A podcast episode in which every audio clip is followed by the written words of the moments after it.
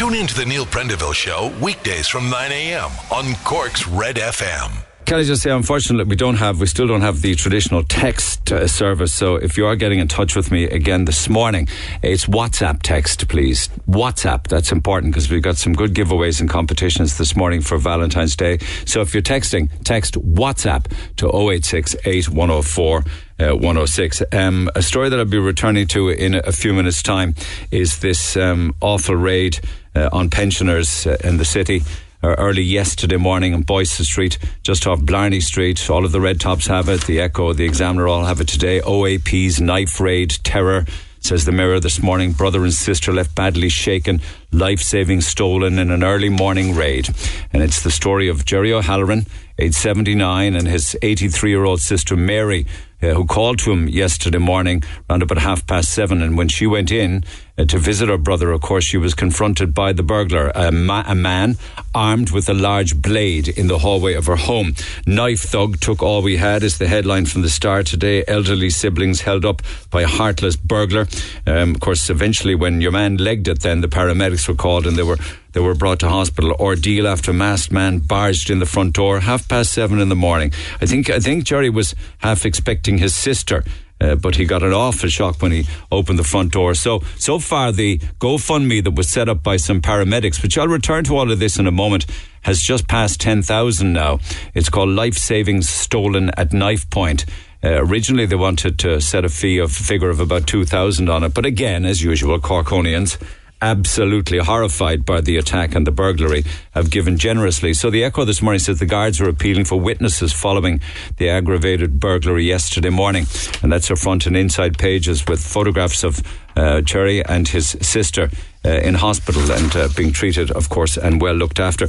Well, we hear of that one, of course. Let's not forget Tom Niland, who continues to fight for his life. And literally, I really mean fighting for his life after he was brutally assaulted on January 13th. And the Star has that story again this morning because, of course, Tom Niland's a bachelor and he suffered significant head injuries in the attack. He was beaten, he was kicked, he was stomped on when the gang forced their way into his house. And I, I'm just so, so conscious of even reading out stories like this or reporting on stories like this because I don't want to be putting fear in, or, or worry into anybody's head. Um, but it just needs to be reported on so that you're looking in on people and that security precautions are taken in homes of people who might be alone or might be feeling a little bit vulnerable. I know Tony Highland at Highland Securities does the best he can week in, week out, month in, month out. Um, you know, he won't even want me talking about it. He's that kind of guy. But that's the kind of company they are installing alarm systems and burglar alarm systems into the homes of elderly. Uh, so I will come back to that in a few minutes' time. Um, but there are other stories making the papers today, and the Echo's lead actually is spiking of uh, UCC and probably MTU students as well. Um, students um, who've had their drinks spiked, uh, and I know that there are issues with regards to trying to tabulate, you know, w- w- you know, the actual actual figures for spiking when it comes to what the Gardaí are saying and what they're saying in hospitals, but uh, more and more concerns because the latest now is five students who believe recently that their drinks were spiked, and the five incidents were spread over the last week. Apparently, they were all women, uh, but um, UCC are saying men also presented in the past with having their, their drinks spiked. So that's an ongoing worry, of course, as people get out and about and socialise more. Papers also talk today of something that we dealt with in quite some detail. I, I think I may have mentioned, uh, following the, the stats that were given out on Primetime Investigates, that one in five women aged 18 to 25 suffers abuse in a relationship. Now, you're probably asking, well, why aren't you giving out the stat for men who suffer abuse in a relationship? Well, the only reason for that is because uh, Women's Aid are behind the figures and the stats, and it's it's 18 to 25 year old women that they're honing into. And, and that's a topic I will be returning to again this week. But you know, I was mentioning students and, and UCC and uh, other colleges like that. It does look as if um, college fees, or at least the student, suppose to be fair, it's the students' parents most of the time. You know, the 3,000 a year that students have to contribute, looks like that could well be axed. Um, they're shaping up to do something like that, uh, to get rid of the 3,000 a year student contribution. And that would be what they call the cornerstone of the government's plan to reduce impre- uh, you know, pressure uh, on middle income families, that there would be no college contribution at all from the family. Um, does that mean that the government then, instead of paying the other 3,000, because it's six thousand a year, that they will pay the six grand instead. But meanwhile, of course, health is still front and centre. Certainly, as we come out of COVID, and there are many, many counties in Ireland now, and apparently parishes and villages and towns around Ireland that just don't have any GPs left in the sense that there's no places for patients. Uh, certainly, no place, places for medical card holders, and that's a story in the Irish Times today. Uh, and the Traveller Group, um, Irish Traveller Movement, have come out in the mail this morning saying that they've just had enough now of hotels cancelling functions for members of the travelling community. And what's the what's the most used excuse um, that hotels give, and maybe restaurants for that matter. Oh, terribly sorry, it was it was double booked.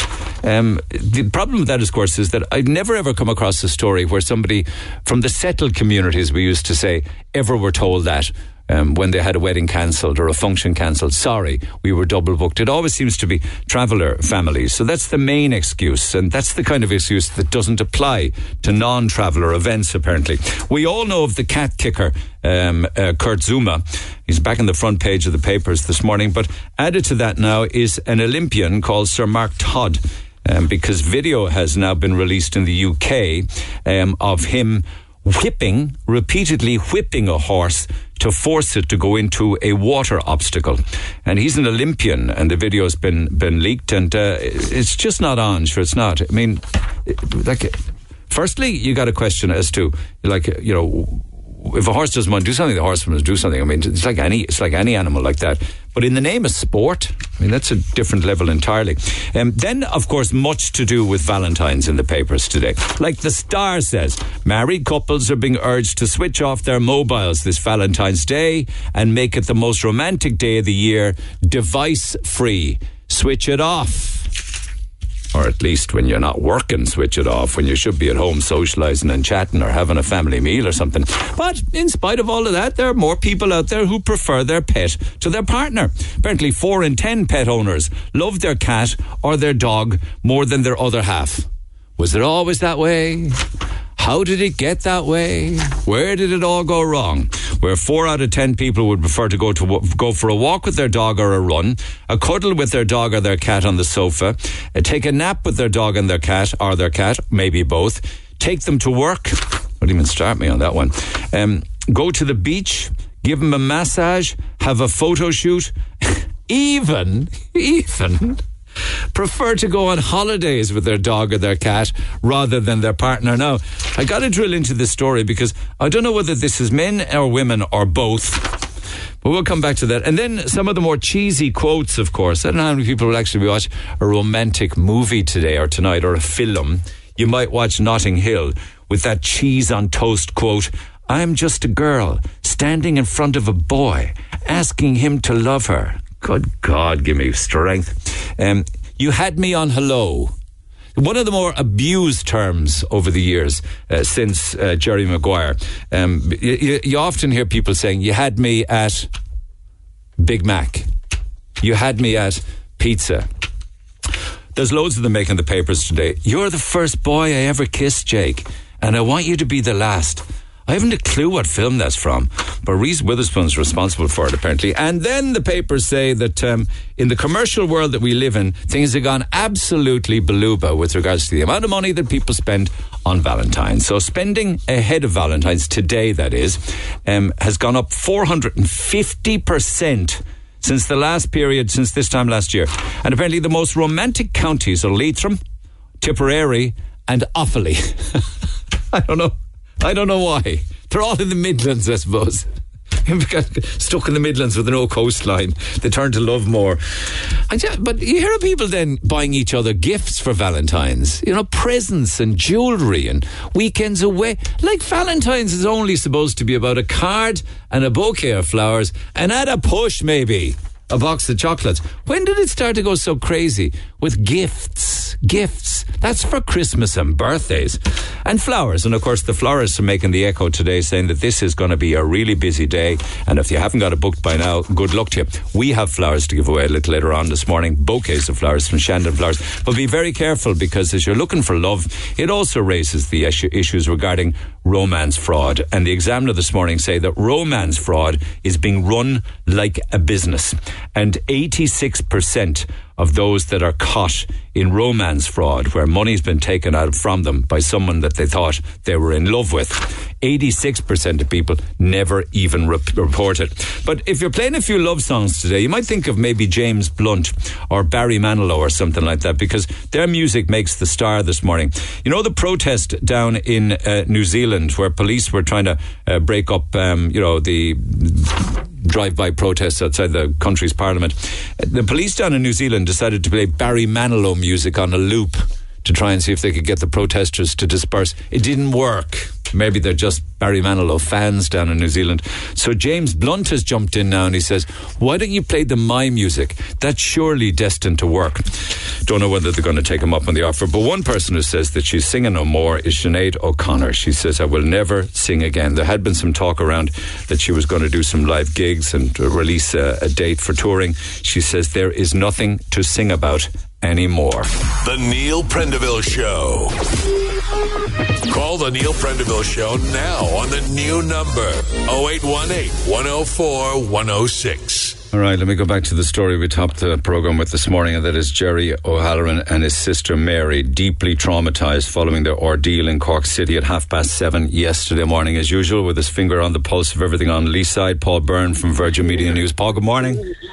Good morning, Neil. Thanks for taking the time. Half seven yesterday morning on a Sunday morning. Uh, nobody expects their front door to knock or anybody to be coming to visit, but he was expecting his sister. What happened?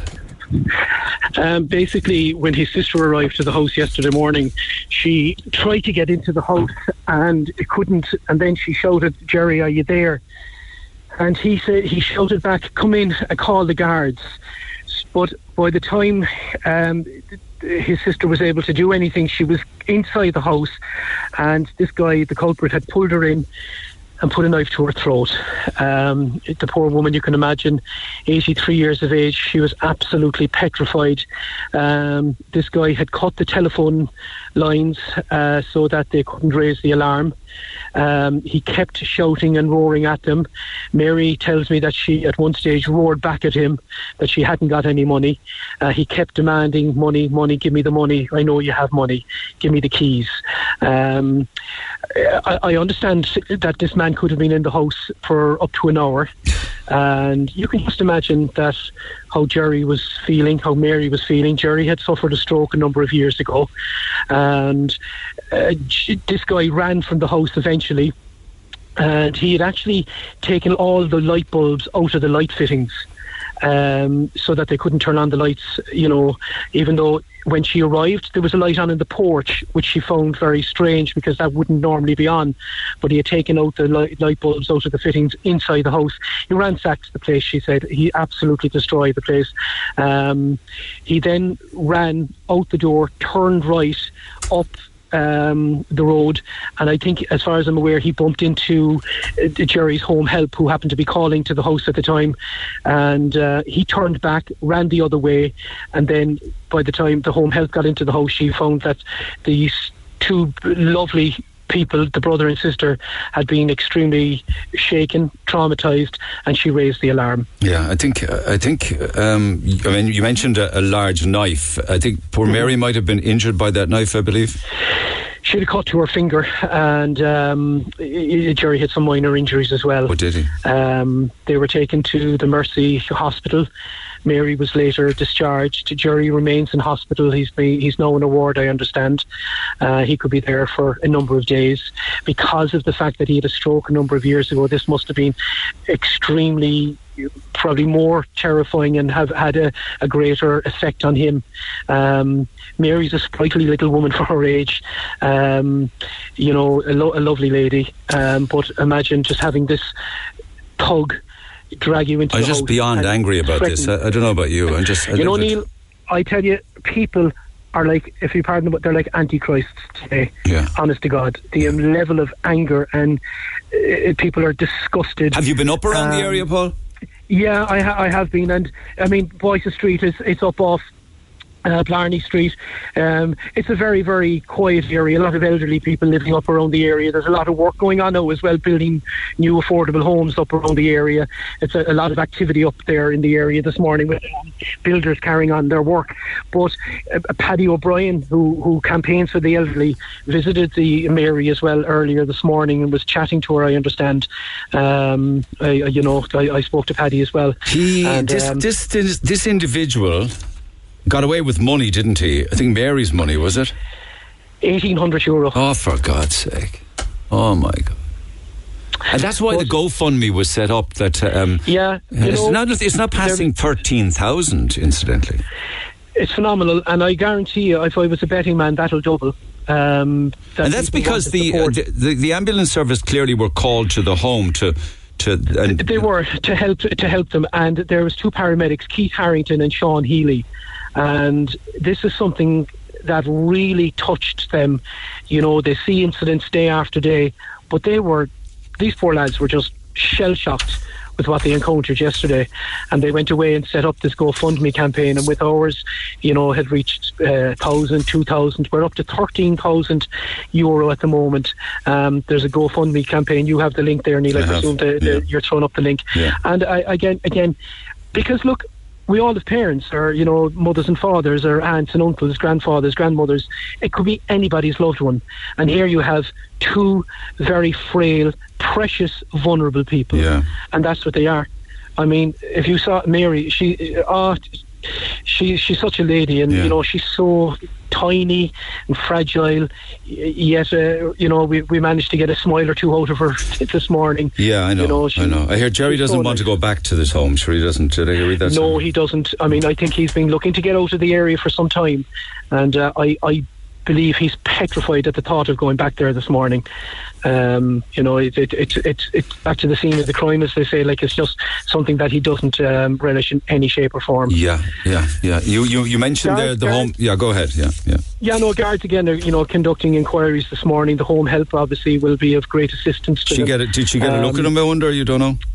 I, I don't know. I mean, obviously the, the statements were given to the guards by Mary, Jerry, and the home help, and they'll be looking at CCTV footage from the area. Um, you know, all we know is that this guy was masked and uh, carrying this knife, a, a, large blade, is what how it's been described you know. Cut the phone so wires, took the light bulbs. The detectives, mm. detectives are appealing to anyone again who is in the area, travelling up and down Blarney Street, up and down Shandon Street, like say between seven and nine o'clock yesterday morning. Taxi drivers, did you pick up a fare in the area around that time? Let them know rule this person out, rule that person out, or check your dash cam. Because again, the smallest little nugget of information can help to nab this bugger. I wondered, did Mary or Jerry say that whether this guy was masked or not? Do you know? Yeah, I understand that he had a black cap and a, and um, a, a mask. He was masked, a black mask. It's absolutely awful. Uh, are they still so? So Mary's out of the mercy, but Jerry's still there. Is that the case at the moment? That's right. Jerry's there. He, he, he, you know, they've moved him up to a ward, I understand, and that he could be up there for a number of days. Again, he suffered a stroke a number of years ago, and you know, it's really taken its toll.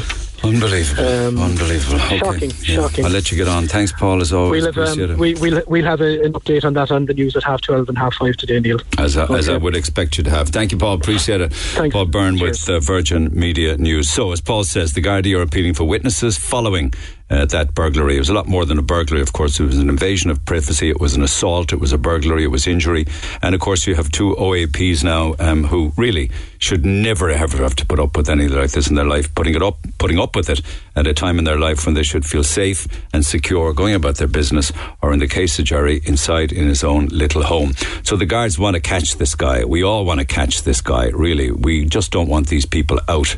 We want them caught uh, and the full rig- rigors of the law uh, to take its course. So we left the scene with uh, Paul says eighteen hundred euro worth of cash. So if you can help in any way, shape, or form, anyone with any information, you never know. Somebody out there might know who this person is. Then you can contact Gurranabraher Garda Station uh, on four nine four six two double zero four nine four. 6200 or the Garda Confidential line. It's a 1 800 number, 1 800 treble six treble one, or indeed any Garda station. But can I just mention as well, with regards to GoFundMe, and we referenced there the two super paramedics who came to the aid of Jerry and Mary. They are Keith Harrington and his partner Sean Healy, uh, and they took the elderly pair, very badly shaken and injured, to the Mercy Hospital in Cork. Now, they're not in a position to talk to me this morning because of um, you know patient confidentiality, and I appreciate that. But they have set up a GoFundMe page initially to raise a couple of thousand euro. But of course, that's the reason why they put it at two thousand euro because eighteen hundred euro was stolen. So that has now passed thirteen thousand five hundred and sixty-five euro in just over uh, 24 hours, probably less since they got around to setting up the GoFundMe. So if you want to contribute. Um, and a lot of people have, no matter how much or how, little, then go to GoFundMe.com and you're searching for life savings stolen at knife point.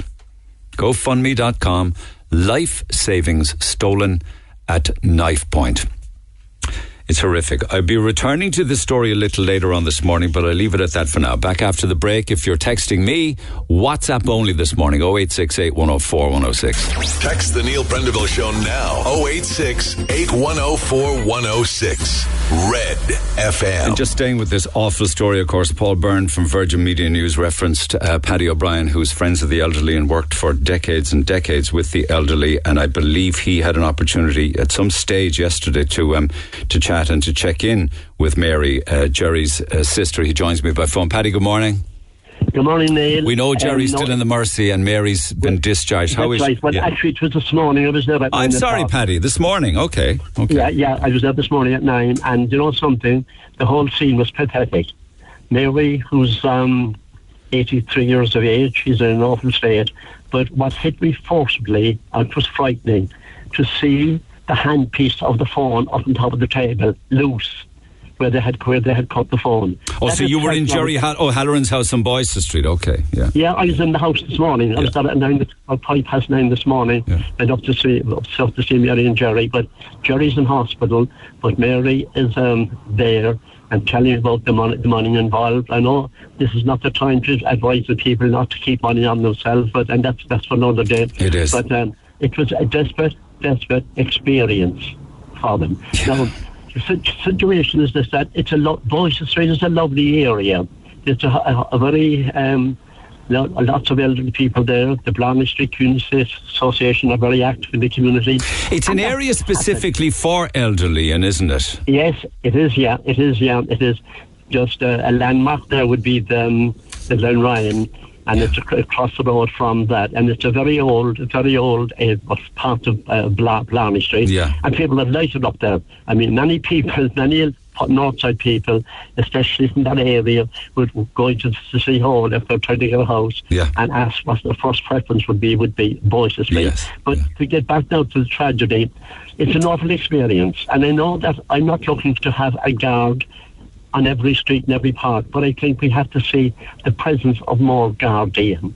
Um, there's no greater deterrent against crime than the presence of, of Gardaí. I spoke to a lady this morning. She said, "We never see a guard up here. Never see a guard." No, not complaining or anything, but I just this is this is my observation. The whole situation. I think the elderly people then would be more relaxed.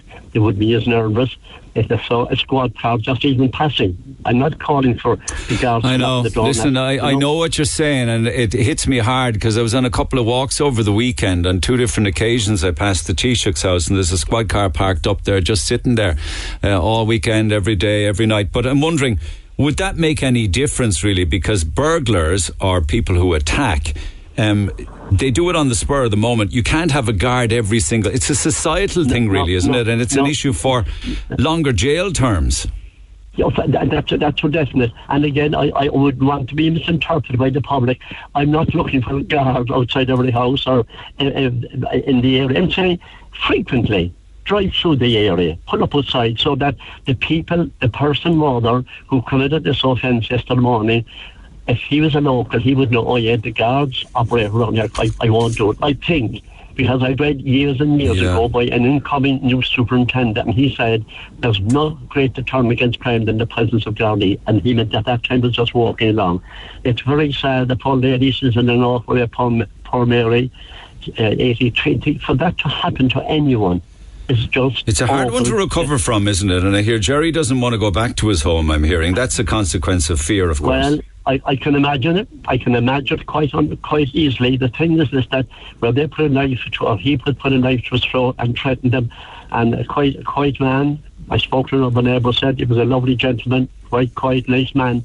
I would I would I would have known to say. But the th- thing is, this is that. Um, it's very, very hard now to come back. But I, I personally would say to, to Jerry, come back to your home. That, that something will be done in the house, make it more secure. Every person, every elderly pe- person listening to my friend's program this morning, what I'm saying to you, inquire about an alarm. It's very. I'm not talking about an uh, alarm outside your house. I'm speaking about keep it on a personal alarm that you can wear the pendant on your wrist or around your neck. Where do you get those pendants, though? You can just push I it. you, can they, uh, I, I, I have, a, I have a con, I have a contact that I, I, send out later on, and you might be able to give the number over the air. You I know, will, I will. Um, I have it. I, I, And do people have to pay for those? They do? Well, I'll explain to you now. It's very, very, very reasonable. But I tell you something. That service has provided has has saved more lives. If a person gets a fall, they can't get off the ground. They just turn to their wrist, press a button. It's they, an- they answer back at headquarters and what you want, what your doctor or gu- or guards. Or con- contact the family Okay, number. yeah. Every person should know about this. Now, now in relation to charges, if you have a mobile phone, you get the first year free the first year free. If you have, uh, that's if you have, um, and sorry, my apology. If you have a, a landline, it's free for the first 12 months. And then if you, you have a mobile, it's 65. But it's 65 well spent. It's going to give you more, more security.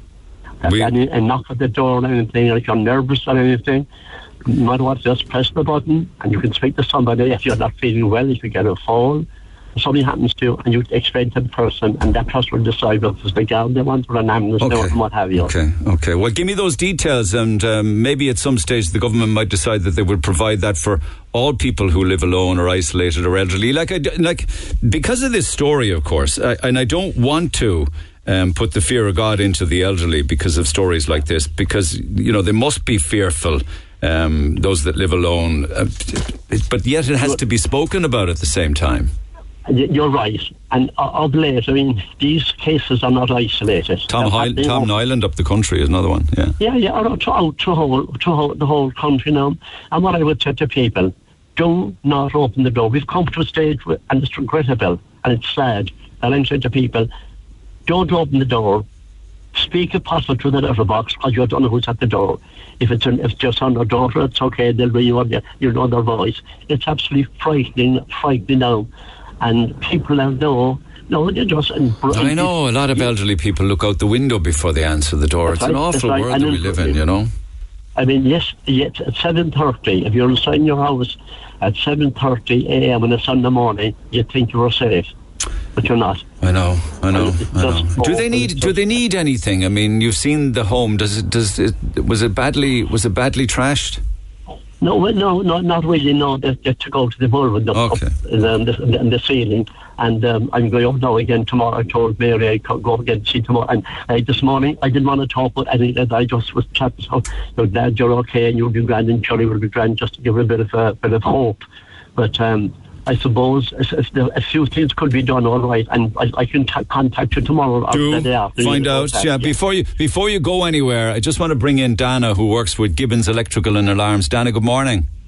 Hi Neil, good morning. How are you? obviously, you're very moved enough to call me and want to install a CCTV system for Jerry. Is that the case? Well, you know what it is? I just rang my dad this morning and I was like, Did you hear about the older brother and sister up the north side and everything that happened? He said, Look, I just kind of picked up on a bit on it this morning. He said, But I knew he said I'd have to do something or throw a bit of money into the GoFundMe or whatever. And I said, No, would you just not give them an alarm system and cameras or, you know, those panic buttons or whatever? And he's like, Oh, yeah, I will, I will. That's what I'll do. I will, of course, whatever. So, yeah, Okay, happy to do so, absolutely. Okay, and Free of what's your dad's name? Uh, Jim. Ah. My old buddy Jim. We, well, my dad and my your dad and myself jocked together many many years ago. Yeah. totally told you that. He's flying, is he? He's going from strength to strength. Fair play, the one and only Jim Yeah. Gibbons. Okay, well, can I liaise maybe later with you guys to see what needs to be done in the home and perhaps Absolutely, and like me- really anything that makes them feel comfortable, whatever they need, you know, in that kind of way. Dana, that's so kind of you, really and truly, All right, so kind. no bother, so, Paddy, care, maybe and I might, might- I might liaise with you, Paddy, with regards to Gibbons Electrical and Alarms. What do you think? Of course, of course, yeah, of course. Fabulous. That's fantastic. That's Okay. great, Audie. That All. Well, listen, Dana, thank you so much, and thanks to your dad as well. right, well and done, best Jim. wishes to them. Okay, thank you so much, Paddy. Listen, No we'll talk again perhaps tomorrow, Thank Paddy. you. Stay in touch. Bye. I talk to you tomorrow. I'll give, give, give you up to date story how house poor Mary is. Of Good. course, Johnny, And- we've been hospital for a while. Absolutely. Man. Okay. And also come back to me with uh, any contact number for those uh, panic buttons, will you? That's important. Yeah, I will of course share that done tomorrow. Fair play, Paddy, as always. Cheers. Thank you so much. Thank you to Dana. Thank you to Paddy O'Brien. Let me just stay with this for a little while longer, if you don't mind. Sandy Murphy joins me line four. Sandy, good morning. Hi, Neil. Now, Hi, uh, yes. the lads are telling me that you know Jerry and Mary. Are I, you a neighbour? I know, and, there's another sister as well. Actually, they live in Killeenreendowney Avenue in Ballyphehane, the sister. He moved to the north side when he got a stroke. But what I want to tell you there, you, you, you just couldn't meet people like them in a million years if you tried. My brother, I'm sure you know. know Say that again, Sandy. Your brother what? Was Con O'Connell. Oh, the counsellor. Con, yeah, Con, I knew Councillor Con well. O'Connell. Yeah, well, every when he got the stroke, right, every single Tuesday for five months when he was in the South Infirmary, the sisters would come up to him with a bottle of Lucozade and a packet of biscuits, without fail, because he had Jerry wanted a, a place after he got the stroke. Jerry needed a place to see the steps in the Killeenreendowney I know. where Jerry wants to come back home, that would be Ballyphehane. To him, that's where he was born and reared as well. And they, for five months, had missed one day in going to see Con. And when he came home from hospital every week until the time Con passed, they came to visit him. And they'd have a pack of biscuits and a bottle of Lucozade, I'm crying here this morning now. For this to Oh, happen to such kind and generous and thoughtful and loving you, you people. wouldn't. You'd have to know them to know what kind of people they really are. Like they're the salt of the art. I mean, their house was broken into in Ballyphehane a couple of years ago as well. The sisters, and so that's our second time. That's awful. You know, and she, the only place they go now is they get a taxi up to SuperValu in Togher, which is less than five minutes from their home. They do their shopping, they get a taxi home because they often stood outside and and offered them a lift home, Mm. but they'd have their taxi. They were very, very independent, you know, but lovely, lovely people. And uh, SuperValu would deliver their shopping to them. I mean, there's people broken hearted this morning. I mean, something has to be done about knife crime.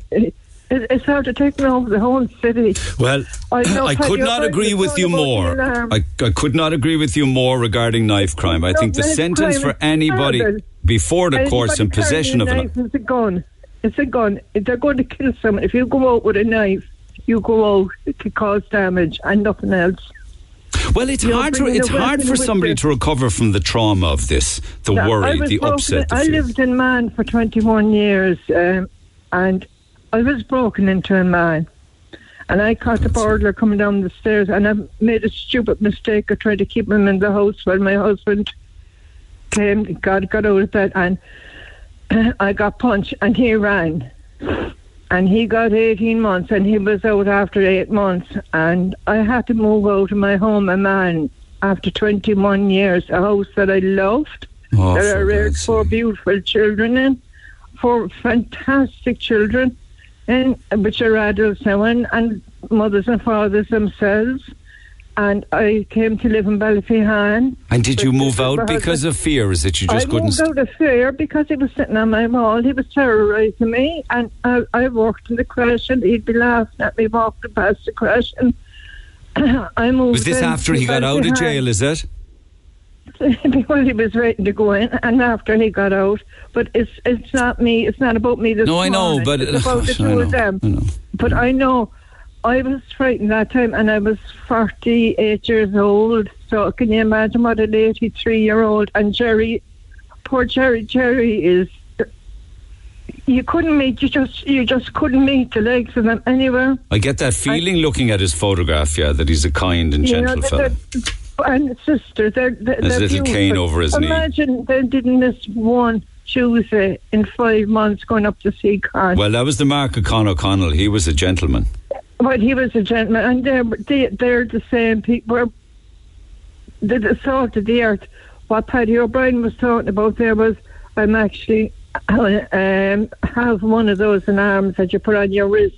Do you have one of And those it was, yeah, it's the community centre. It's the, the CDP in Ballyphehane set me up with one. And what are we going to do um, to try and stop this? Um, particularly, Well, and I don't mean to frighten anybody now, but certainly if it's targeted, if if it's targeted attacks. People are being targeted. I won't open my door, and like I, I'm, I'm, I'm disabled. I won't open my door. I won't open my front door to anyone.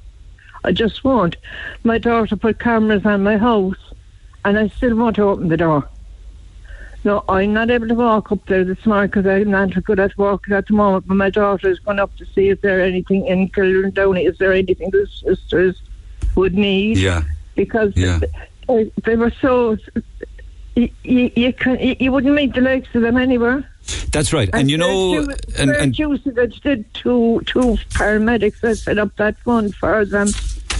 You know. yeah, that's Uh, Sean uh, Healy and Keith Harrington. Um, Harrington, and yeah, you have to, you have to, you, you know, the amount of oh, uh, the unbelievable. Here's what here's what they know. said actually on the on the GoFundMe. We are paramedics who are running this GoFundMe in an attempt to return some of Jerry and Mary's life savings, which was stolen from them during a burglary in their home in Cork. They're an elderly brother and sister. And have been deeply traumatized by their experience. We were they were held at knife point in their home for over an hour. They're now being treated in the Mercy. It would be great if we could alleviate their financial worries. Well, that has been done um, and continues to increase. But the other worries in their lives and the other, um, you But know, the other worry is Mary was going up to visit Jerry, say is what it was, by taxi.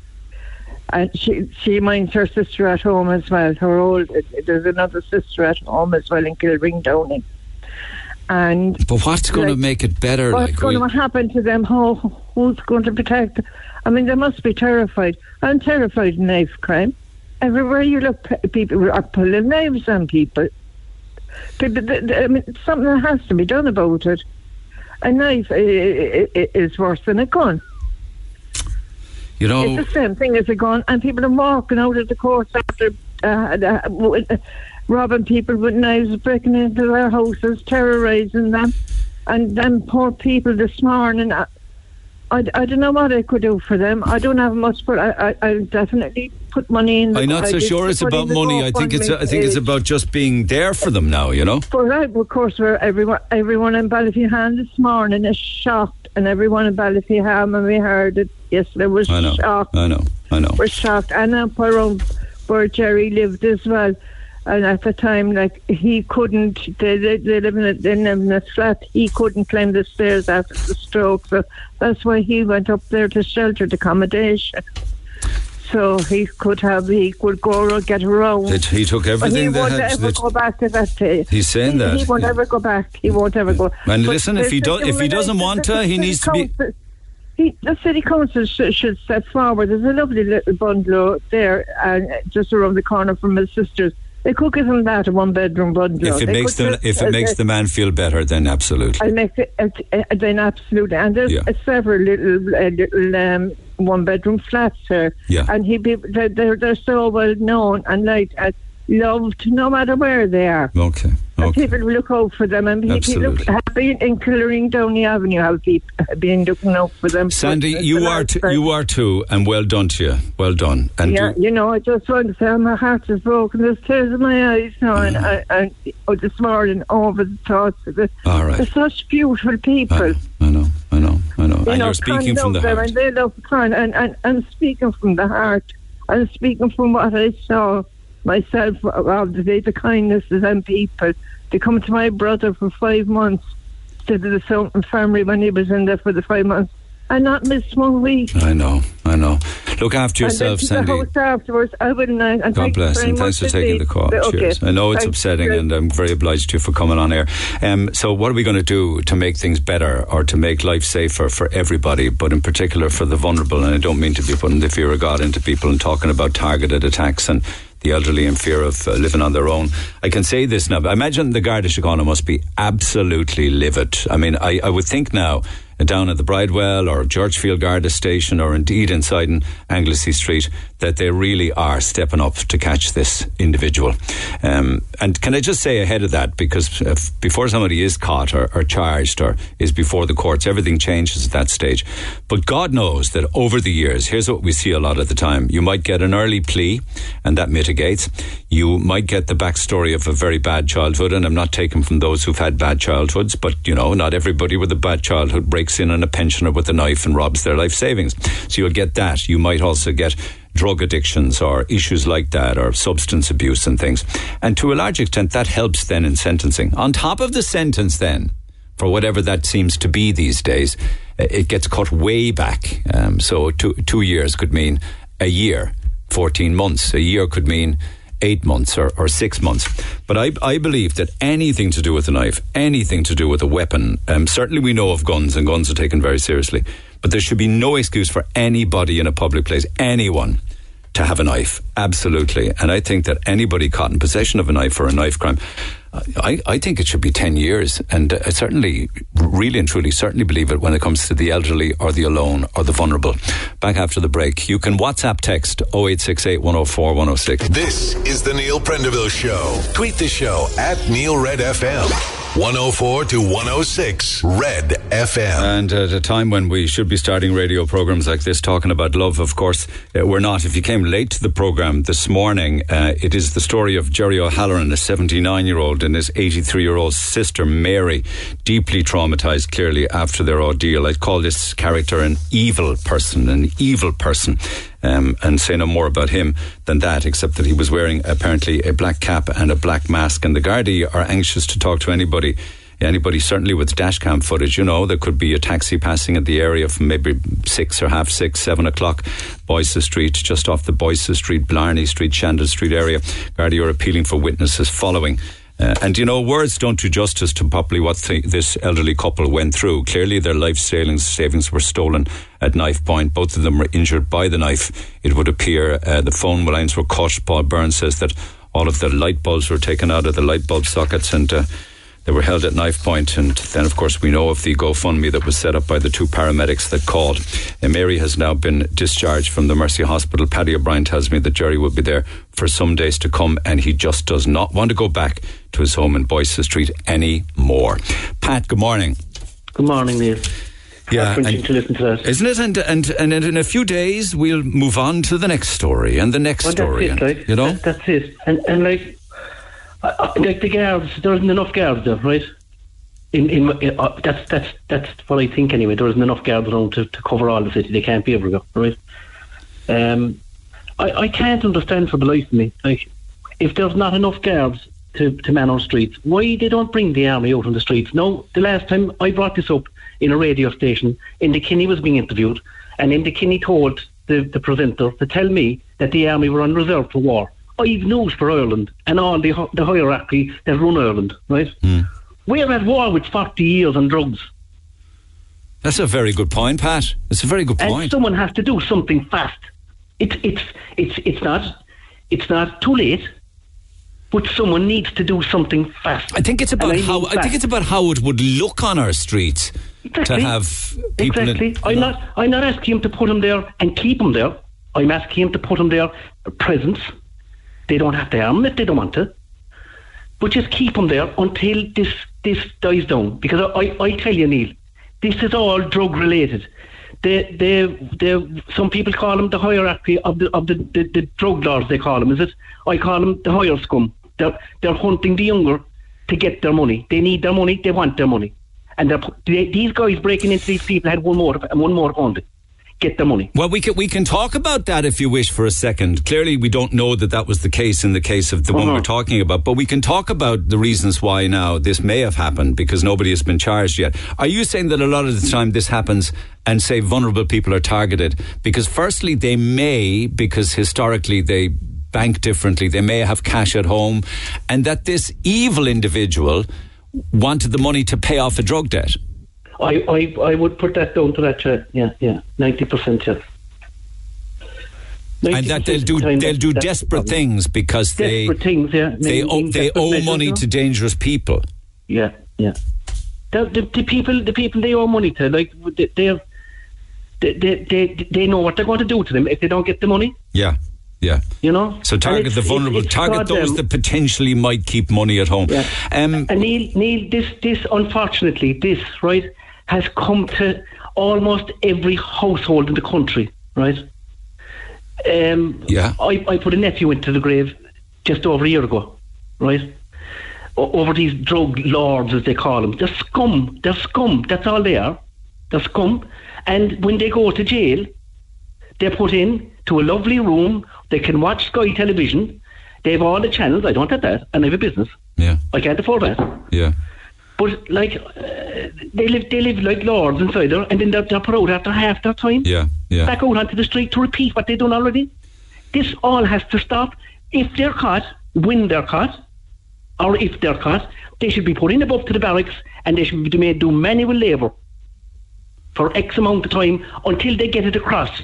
You But I wonder how much. I wonder how much. back A here. pow- I wonder how much power a judge would have because the judges are caught by the dictate of the state, aren't they? And the sentencing policies that are handed down by our legislature. You know. The judge is only human like you and me, you know. Yeah, but I don't know. I don't know that the judge makes any call on early release. The judge might say ten Oh, years no, for you. I don't think so. No, No, no, the- no, no no. one goes back to the judge and say, "Your Honour, we're letting your man out after four, You know, Yeah, yeah, yeah, yeah, yeah, yeah. do you know what I mean?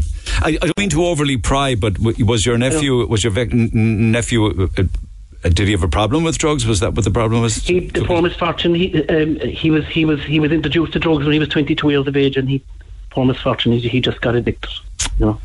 And he, he, he lasted 10 years, you know. Yeah, I know. I know. And like a grand little young fella, a lovely, lovely, lovely little lad. I like it. Yeah, I know that's upsetting for you, Pat. I appreciate that. Yeah. I, I, I think that's a very powerful line you say. We have been at war in this country We, for we, 40 we, we, years. It's, it's not that we've been, we are. We are at war. Wake up. You know, these people, these, these people that have, that have their hands on, on the button, or their fingers on the button of the law, they need to wake up. We're at war Yeah. every second day of the week. There's cars being pulled over with, with boots of the cars, the hoods of the cars underneath them, full of drugs. But if people weren't using, then there wouldn't be as many problems, and it's it's almost You can't- you- you can't go it's down to Lidl for hypocritical. it, uh, but there's, pe- Neil. there's people listening this morning. They're tut tutting. It's awful. Yeah. But they're snorting like- coke at the weekends. Yes, I know, I know, I know that, Neil. But the, the other side of this is, you can't go down to Lidl for the coke. It has to come in through customs for you to get it. Yeah, yeah. You know. Yeah. There's a lot of questions to be asked. But yeah. And there's an army. Can we do anything about- us. yeah, can we do anything about- taxpayer is paying the army, paying the government to pay the army to, to, to, to look after us. They need to be at customs. They need to be on the street. They need to concentrate on the drug war that's going on in this country. Thanks, Pat. And until such time as they have some bit of a grip on it, because they have none. All right. When such time as they have some bit of a grip on it. Thank this you for is taking not the call. going to stop. No, and you're going not. to, you're, this, this particular incident will be repeated and repeated and repeated and repeated. And knife crimes out of control. Absolutely. Desperate. Slowly but surely, it just crept in and it was allowed to fester. And now this is where we're at. You know, there's these poor misfortunes, like, God oh, almighty, like, I, look, my house was broken into years ago, and we sold out. We got out of there, you know. You just didn't feel We- safe we there given anymore? Time, you know. Sorry? Did you not feel safe there anymore? No, we didn't. No, once, once, once, once your home was breached, it, you know, you, you, don't. No. You All know, right. For, No. for your own mental I know. well-being, you know. I know. I know. It needs to go, you know. Pat, thanks so, so much for taking the call. Thank you so Appreciate it. much. Much obliged. Uh, pick up on that, lads. You can WhatsApp your text to 0868 104 106. Pick up the phone on 0818 104 106. 104 to 106 Red FM. This is the Neil Prendeville Show. And we are indeed uh, sharing love today. I will be coming back to that horror story regarding Jerry and his sister Mary across the morning, but it's Valentine's Day today. So, in spite of the horror and the um, evilness of some people, others are celebrating love today, it being Valentine's Day, and perhaps you're amongst them. So, we have lovely prizes for you uh, this morning. So, we've got an overnight bed, brunch, and bubbles package to give away at the Metropole Hotel for you and your loved one, and pair of tickets to see Westlife live at Páirc Uí Chaoimh. So that will be given away between now and midday today, overnight. With brunch and bubbles at the Metropole Hotel. Wonderful, wonderful prize. And tickets for Westlife at Páirc Uí Chaoimh uh, in August of this year. Um, so that's uh, one of the competitions we have for you. Also, just throw into the mix another a bit of a, a love story for you. Um, Simply Red tickets for live at the Marquee. So we'll be sharing some more Valentine stories across the morning, perhaps yours amongst them. Uh, and we have uh, Simply Red tickets to give away. Uh, for those stories of love. So get texting on those. It's WhatsApp only this morning, so you're texting by WhatsApp to 0868 104 106. If that wasn't enough for you, Shandon Flowers are on board again this Valentine's Day. And thank you to Stacey and everybody at Shandon Flowers. We have five bouquets of mixed flowers to give away this morning for the love of your life. If you're buying flowers today, get in touch with Shandon Flowers. They support us, so we support them on 43915. 07. It's still not too late. 4391507. So all of that and lots more besides. Uh, I'll talk to you more about the competitions in 10 or 15 minutes time. But um, there are other wonderful stories. They're not all stories of doom and gloom or you know, um, you know, horror stories like Boyce Street. There was an event at the weekend um, above uh, in Hennessy's Bar in Mayfield. Uh, actually, I think it was uh, Tuesday. I only heard about it over the weekend. Anyway, Helen's got the backstory to it and joins me by phone. Helen, good morning. Good morning, Neil. How are you? Now, just let us know what happened. Because um, this is a popular pub. What happened? It is. It's Hennessy's in Mayfield. Um, thanks for taking the call. Was that the old Fob and Gill there, was it? That's right. Ah, sure, know right. well. Yeah, yeah, yeah. yeah. Yeah, I struggle to find it by Hennessy's myself, but that's the name of it. Not- I Old know habits. it's the Fob and Gill, old Yeah. habits. But on Tuesday afternoon, my father went into cardiac arrest inside in the bar. My Um, at the moment, he's doing okay, but he was on life support for the last. All was fine. days. Was he just going in for his pint? That's his local? He was having his his his. I think he goes twice a week now. Um, his pint with his friends. Um, thank God. Um, and he went into cardiac arrest. But the main reason I contacted the show was the person who jumped in straight away was a 16 year old boy who gave him the cardiac arrest, gave him the CPR, kept him alive until the ambulance crew came. Now, I wasn't aware of this until actually Joe Day, when the ambulance service officers contacted me the weekend to let me know what this young fellow Ross had actually done. Did they? You know, did I and I hear that they said that if if Ross hadn't intervened, your dad wouldn't have lived? That's right. That's right. Yeah, they wouldn't have been able to do what they could do. Because time is so important, isn't it? Absolutely, absolutely. I just no to anyone who does CPR, it's just amazing. But it was just that he was 16 years old, and his quick thinking just saved my dad's life on Tuesday. Oh, You know, 16 year old Ross just Hennessy. Amazing. Joins me by phone, right. actually. Hold on a second. Ross. Hi Neil. Oh my God, man! It must be an Hi, Ross. incredible thing to save a life. Listen, Helen is here. That would be um, Thomas's daughter. Do you want Hi to Helen. Hi, Ross. Thank you so much from the bottom of my heart. Thank you so much for everything you did. You were absolutely amazing. And my dad wouldn't be here today. He is still on a fight, but he wouldn't be here today if it wasn't for your quick thinking. And I'm glad that the ambulance service recognised exactly what you did as well. You know, they were just overwhelmed by you as well. What do You know, you? just thank you from the. Yeah, sorry. Thank do you so much. Yeah, do you want to respond to that, Ross? I mean, it's an amazing thing to save someone's life. Um, yeah, we everyone in the bar got a massive fright when it happened on Tuesday, and I just my first thought was just to ring the ambulance. And um, on the when the ambulance were on the phone, then they just they just talked me through what to do and how to do to how to perform the CPR and and keep him alive while the ambulance were on the way. So, are you telling me that you hadn't done a course in CPR? You just followed the instructions on the phone? Yeah, Oh my God! What did they tell you to do? uh, they just told me where to where to place my hands and how how uh, how often to to press down on his chest. So were you doing that while you were on the phone? Yeah. Oh my God! And what happened next? I mean, Um, the ambulance came within about five or six minutes, but um, he went he went really white during that time, so we weren't sure what was what was happening. but you kept going. Yeah, That's incredible. So you were literally pumping his heart, trying to keep the blood flowing through his heart, keep the oxygen going to his body and his brain and everything. yeah, and luckily the ambulance came quick enough, five or six minutes. Were you very frightened? Were you scared doing it? Um, yeah, because I, I wasn't sure if I was doing it right or what, what was going on. Really, I was just praying that uh, that Tom would pull through. Were you doing a bit of work experience at the time in, in the pub, was it? Uh, yeah, My God.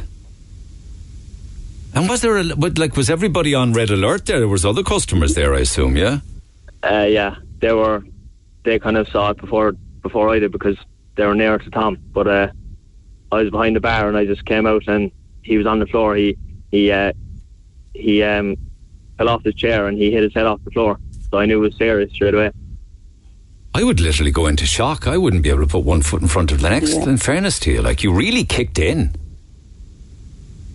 Yeah, thank God. You know, you really do. And do you know Tom? Yeah, I'm coming he's in? a, regular in the bar. He's a regular. Yeah, Where does he live, Helen? Is he local to the He, Mayfield? area? he is. He's local. He's in Mayfield himself. He's local. Okay. Where And did the that's where all his paramedics? friends are. Yeah. Where did the paramedics take take your dad? Um, straight to CUH. And how is he? He's um, he's he's awake, but he's very confused. He doesn't know anything. Like the other day, he didn't know me, but he was able to talk. Now he's not really able to talk well, and he's very confused. Like one day he thinks he's a hundred, and then he thinks he's twenty-one. But he knows his name. He knows of past memories, but he's struggling at the moment. But we're just hopeful. Yeah, yeah, yeah. We're just well, hopeful. The next couple of days will show a lot. that he'll he make that he'll make a full recovery. Absolutely, we that's the plan, and he's off life support, so that's the main That's thing. That's brilliant. Which Yeah. they didn't think he would, and he has again. So he's a fighter. Ross, none of this would be happening if it weren't for you. Absolutely. How not. does that make you feel, Ross, that you saved her dad's life? um, relief. Just thank God that he's he's uh, getting better. You really kicked in, you know that, in fairness to you. I would have I- froze myself. I think. Yeah. You, you just panic, you go into shock, say, what do I do? Yeah. Call 999 112 and wait. It's Yeah. important, isn't it? CPR is important. Isn't that right, Ross? There's a lot of people who just couldn't do that. Um, and perhaps we, should all, we should all learn. Absolutely. Yeah. In a transition year or something, you know, it's it's something great to have behind. Where are you you. going to school, Ross? I personally don't have it. Uh, I'm going to school in Colman's and Fermoy. You're a big hero down there, I'd say, these days, yeah? Well, I was on work experience at the time, so I'm not sure they know. Any any idea what you'd like to do? Yeah, sorry, go on. Yeah. Helen? No, just sorry. Just hopefully they will know what a little hero he is at the moment. You know. Any idea what you'd like to do uh, when school or college is over? Any career path yet? Um, maybe architecture or something down that route. Fair play to you. Yeah, well, we need architects. We really do. Um, just, just hold on there one second now, because this is an incredibly powerful story, and we're all hopeful that Thomas will make a full recovery, and he's in good hands there. Jor D is uh, na- is with the National Ambulance Service. Jor, good morning. Good morning, Neil. How are You, you? you across this story of, of Ross and Helen's dad. Uh, absolutely, uh, Neil. Um, it's it's a, an amazing story, and for a 16 year old uh, boy like that to, stand up and be counted uh, and take over a scene and, and manage it and manage it quite well um, until the crew started to arrive. Um, it's just amazing. What It's difference And- does and- that make in the event of a cardiac arrest? Neil, it makes all the difference. Um, I suppose for every minute that goes by without um, someone, you know, receiving the treatment they need, their chance of survival drops by ten percent. Every minute. Every minute. So if you were to if you were to take that six minutes that it took the ambulance um, to get on scene, um, like that sixty percent chance, then he, uh, that's gone. You know. So um, by doing CPR and and as Ross rightly said there, anybody at all can do it. Um, the emergency call takers will talk. Excuse me, will talk you through it. Will even time it with you, um, and stay on the line the whole time. And I suppose, look, it, it takes a system to save a life, and on that day, Ross was the very start of that system. It then involved the ambulance service, the Cork City Fire Brigade cardiac response, the local community first responder volunteers, and then it continues on into the hospital. That's amazing. Um, and, and you know, it's just Isn't it true that a lot of people would freeze though, Jar? You know, you just go into shock not knowing what to do. Like Ross just kicked in. Yeah, some people do, Neil, and unfortunately, when we do get there, if somebody isn't doing CPR, the outcome often isn't as good as, as this outcome. Um, but in fairness to him, he, you know, he, he did it well, um, and it's testament now that. Um, and he's a quiet, unassuming lad. well. Ah, fair play. Great, great family, I'd Absolutely. say, And look, we- the- from an ambulance service perspective, we absolutely commend him for what he did. Um, it's just, you know, it is amazing, and It it, is. should be noted, you know. Absolutely. He should get some hero award. Do you guys do hero awards in the ambulance service? I'd say you do, do you? Uh, we do, um, and we actually have um, uh, something for for Ross, it's a, a letter of commendation from the ambulance service, so that will be brought up to him. Um, and I've been speaking with, with his father as well, and we're we're possibly going to roll out a good bit of training in the area for people as well. Yeah. Is it is it a thing that could be taught in schools? Perhaps it is already. I think just Helen was mentioning that CPR. It is, Neil, yeah. It's something that really should be part of the curriculum, but the Irish Heart Foundation are doing a lot of work um, with teaching in schools where Right. they can. Um, and, you know, it's so important because people think, oh, they're very young and they can't do it. But there has been cases where, yes, the child is too young to do CPR, but they've actually talked an adult through it. So, you know, it is, it's a very important skill, you know, and it's, it's available free in most areas. And look, if I was to say for one Valentine message, would be to give someone the gift of life, uh, the one that you love, uh, this Valentine's Day, and just look up how to get a CPR course. Irish Heart Foundation, you know, just Google it. It's probably the easiest You know something? You can. Google everything now. You can probably Google a YouTube video of how to do CPR. Say, Jar. You can. You know what I mean? But Yeah. look, Yeah. All right. at, at the end of the day, I suppose it's just important that people know that the 99 call taker from the ambulance service will talk you through absolutely everything. And then the defibrillator, once it's turned on, and again, there is a common myth out there that you must be trained to use a defibrillator. In fact, in a lot of cases, the training stops when the defibrillator arrives on scene, and the reason being is that the defib will then tell you what to do. So look, it, it's just so important. Yeah, um, that keep that keep is the there. head, stay cool, just like Ross did. Listen, hold on a second there, Joe, if you don't mind. I'm going to come back to you in one second, but I just want to let Ross and uh, and Helen go. So, from the bottom of your heart, uh, Helen, to Ross, thank you for saving my and to dad's life. Gerard and the ambulance service also, like they were amazing.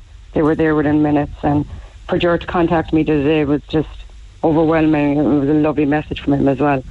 You know, I just want to thank you as well, Ger. What you did is amazing as Nice well. You're not yeah. credited enough. Absolutely. Uh, well, you know, all in the line of duty, they'll say. But Ross went the extra miles. them, yeah. Ross, well done, pal. You're you're a hero, and Thank we don't you. throw that around lightly. Well done. Thanks, Neil.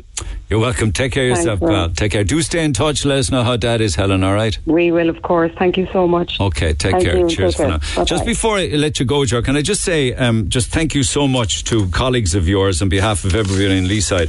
I'm referencing there Keith Harrington and Sean Healy, who came to the aid, of course, under tragic circumstance. Sadly, you know, tragic in the sense that they were attacked, but at least they're not, uh, they're not dead. Jerry O'Halloran and Mary, his sister. You're you're aware of that story and the GoFundMe that the two lads set up. Yeah, I'm only just, I suppose, aware of it on the outskirts, Neil, um, you know, and I suppose uh, paramedics, you know, it's something that we, we do, you know, you always go above and beyond where you can to help somebody. They must have know, been very touched, though, by this story to say that they would set up a GoFundMe that's turning 15 grand now. Yeah, they must have been Neil, and you know, two two long-standing um, paramedics in Cork as well. You know, um, they, you know they've been there, done that, and seen a lot. So they must have been really touched by this Gotcha. um, story. Yeah, we'll pass on our thanks, will you? Absolutely, absolutely. Cheers, my man. Take care for now, as always. Thanks, Nick. Joe Day with the National Ambulance Service, uh, Ross, the hero, and all those concerned with uh, CPR, of course. Um, if you want to do a course, then I will give out some details before we come off the air. But uh, I don't mean to make light of it, but I imagine that, as I'm saying, you can you can learn anything uh, on on YouTube, and there's probably YouTube videos that can make all the difference. I mean.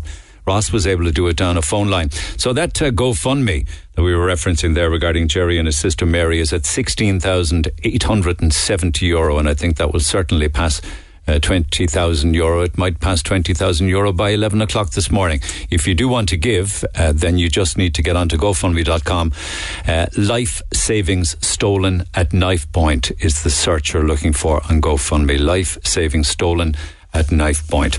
Back after the break. Neil's got a new number. Call him now on 0818 104 106. All right, uh, lovely story. Well done to Ross Hennessy from Hennessy's Pub in Mayfield, and thank you, Helen, for coming on air to tell us about your dad, Thomas, and hopefully he will make a 100% uh, recovery.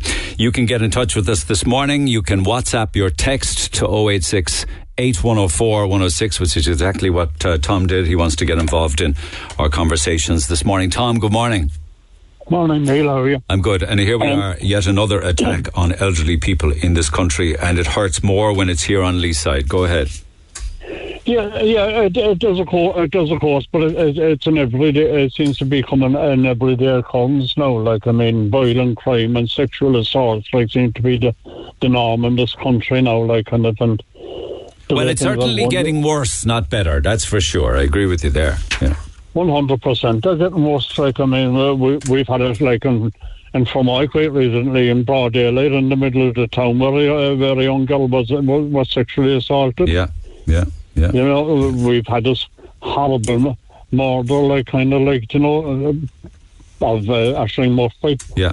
It's, it's it's getting worse and worse. Like, but the point that I was making to your researcher, like, is that you said yourself when you were speaking about this, is that not everybody that came from a bad environment ends up a thief or I'm a robber. about, I'm talking about the mitigating circumstances that are are uh, introduced into court by, court by defence. Yes. Yeah. Yes, yes. And the sooner the better that has cut out and stopped. Because like it's it's disgraceful. It's an insult to people like me who came from one of the worst environments ever. I think it can be when it's used as mitigating circumstances. And, and and my, la- and my my my large family of siblings who grew up in abject poverty. We grew up starving with hunger half the time, often going to bed without a meal and waiting until our aunts came in. Our aunts that reared us worked in the hotels, and they might come in at two or three or four o'clock in the morning after doing the washing up. Before the, the deal that time was that they'd, they'd be waitresses at a function, and when the function was over, all the crockery and knives and forks were brought down to a place in the lower road to be washed, and our aunts would go down there to wash them as well. To the different dealers, outside caterers, that are called John Flynn that I worked for. And then I come in then at about, as I say, two, three or four o'clock in the morning with some food that they brought back from the function that they were at, and they'd wake us up. And that could very well be our first meal for the day. And that food would that be food that wasn't wasn't used, or they had too much of it and didn't serve at all? Yes, yes, yes, yes. Quite good food. you know, food. It didn't matter to us really, like, in, like um, uh, um, uh, the background of where, of where I came from Yeah, or anything yeah, like that. yeah. You didn't ask we- questions. we- When you're starving, we, you don't we ask. had to have something to eat. Yeah. Um, like that's that's that's the environment that that that ten of us were left in, and none of us ever stole anything or robbed anything or abused drugs or like I'm I I'm listening now. Even on your own program there, you're talking about two guys who spend a lot, a lot of time in jail and dealing drugs and selling drugs, stealing stuff, stealing cars, dry riding. Now they've turned their lives around and fair play to them. Hmm. But I remember you saying that they were brought up in a very bad environment that their father, I think, had deserted the family or something like that, and their mother hmm. wasn't too well psychologically. Hmm. Right? You see, and that seems to be No, but Why- you see, sometimes why- why- sometimes situations like that create an environment for that child where they fall into bad company. Uh, They're surrounded by criminality. They end up being part of that criminal circle themselves.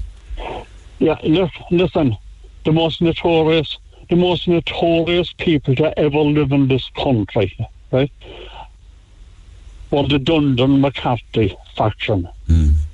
And that exact excuse was used for them about the environment that they were put into, they were put into, which, which uh, of course, has some foundation.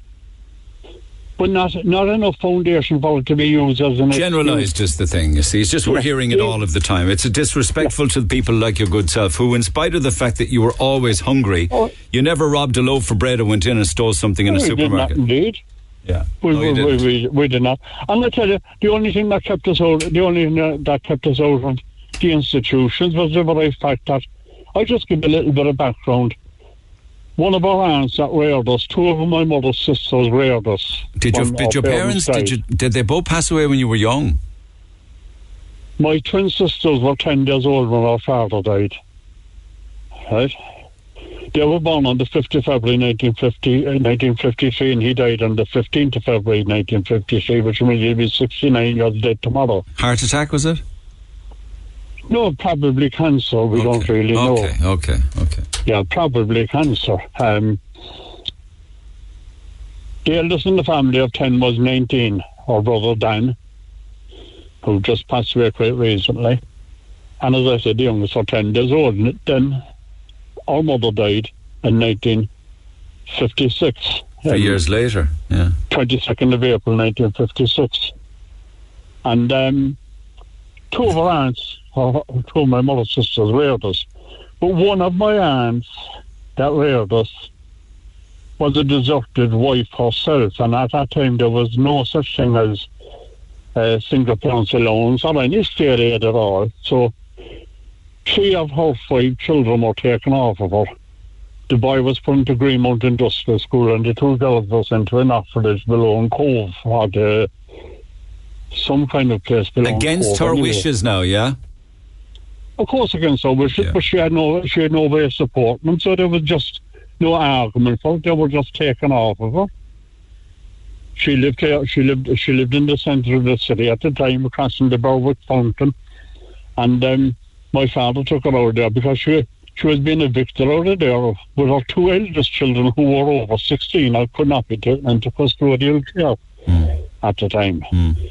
So when it came to Alton, parish priest, a civil servant, and a Garda sergeant called to our door at 62 St Mary's Terrace in Gould Street to take away the youngest of us. There was 10 And kids, was there? Was that what you said, Tom? There was ten there, but there would have been there would have been six under the age of sixteen, Thank which means that there would have been Okay. six of us would have gone to the ages. Uh, sorry, there would have been seven of us under seven, uh, sixteen who would have gone to the institutions, right? Our two aunts flew in the face of propriety and defied the parish priest and defied the civil servant and said, "No, you're not taking them. Was We're this- them. Was We're this, an, was them." this an unannounced visit, was it? Oh, quite unannounced, yeah. They just turned up at the door as they used to do at the time. I mean, these people were a law unto themselves. They were the law. They were the law at the time. The priest was the law, not not, not the judges. And you don't think that they were motivated by any kind of goodness for the welfare of the children that they would Not be. at all, not at all. So what, how, what, what, what goodness? They were send, they won't send them into the hands of paedophiles. Yeah, yeah, yeah. So I mean, what what, what goodness could be more uh, could, could motivate them? They'll send them send them to be tortured, to be beaten, and to be raped. Yeah. That's what they were doing. And your aunt And I said mean, no. don't don't don't tell me that this particular parish priest didn't know what was going on inside the institution because they were all so sick of listening to that that they didn't that they didn't know what was going on. They know quite well what was going on Yeah. because their own were doing it. Yeah, yeah, yeah. But our aunts wouldn't allow us. And our aunts, our, our, our aunts were attacked inside, uh, attacked in the uh, in our area after. They were read out in the pulpit because they couldn't pay their dues. This is the treatment they got off the Catholic Church. Did the church, did priests in Catholic churches read people's names out if they didn't have money to put into the Yes, yes, collection box? yes. They read out go their names. the pulpit. They go into the pulpit and they read out the names. They read out the names. You see, we had two houses. Our father's, our, our parents' house was 62 St Mary's Terrace on Gould Street, but our grandmother's house was in St Finbar's Terrace. That's where we were all born, was in my grandmother's house. And uh, that's a different story. But they And would read out, uh, would they read out the names of those that didn't have the money, or they They just did, read out the ones? Just, that's just what I'm going to tell you Thank now. you. uh, that- Okay. Yeah. yeah. The Jews will be read out, and it will come to Christina Lonergan, who was our aunt, 62 St. Mary's Terrace, nothing. Right? Then it will come to Angela Murray, 28 St. Finbar's Terrace, Greenmount, nothing. This is what was read out. Isn't that shocking? As if these, as if these poor women weren't going through enough already to have this done to them. And I suppose don't think the other poor families then who didn't have it, something else would sacrifice so that they could put money into the That collection. done. that so that their names wouldn't be read out over the pulpit and wouldn't they wouldn't be mortified by it. Yeah, no. You you see, what you- what you must also understand is that our two aunts, our two aunts, reared us on an orphan's pension. But Chrissy, hers- Chrissy herself, now Chrissy, one of our aunts, had no income whatsoever until she reached 70 years of age, and uh, which by the time we were all reared, and got the old age pension. Yeah. She was like she she, They she must have lived- had all. I know that your lives were very tough, but your aunt's lives must have been beyond tough as well. I mean, they, they must have been as as hungry and as cold. Yeah. No, uh, the funny the funny thing is they were, the funny thing is they were beautifully happy women. They were lovely women, uh, lovely women who who actually loved who loved us dearly and uh, treated us with kindness. Like, and I, I actually never saw them depressed or down or anything else. Like, and they've always raised raised the good side. Like, kind of, you know, they were just lovely women. And when the parish priest and the civil servant and the local sergeant called and they refused to hand over the underage children, what happened? What happened next? What happened next was uh, there was one or two other attempts made for to to take us off, but, they failed. They failed as well, and uh, our aunts went on to rear us. And you'd be you'd be starving with the hunger all day, day in day out, going to school. Many you- days, not could you- every day. No, not every day. No, we weren't hungry every day, but there was plenty of days that we were hungry. There were the lean times, and you probably knew the days when it would be extra difficult to get something to eat. You go to school. Oh yeah, but you see, Monday wouldn't be too bad because they'd be able to go to the pond with something or other. Like so, there'd be a few bob on Monday, like Yeah. of, you know. Yeah. Um, And there was no uh, assistance or anything. Nobody called with with hampers or, you know, bags of coal or turf. No, no, no, no. The only, the only save, the only saving grace, like you often hear about, hear about how good neighbours were back then. Like the neighbours back then, they, they, they tried to stop their children from playing with us, like kind of like. And so don't, don't, uh, don't tell me about that one at all. Like that, we had one neighbour, uh, a, a lady who lived, and her husband who lived four days, four doors away from our house in St Mary's Terrace, and every Christmas she'd bring down, she'd send down a couple of geese, two geese, and a bag of vegetables, including potatoes, carrots, and turnips, stuff like that. Because she came from a farming background Yeah. herself. But no, what husband- about Santa Claus though?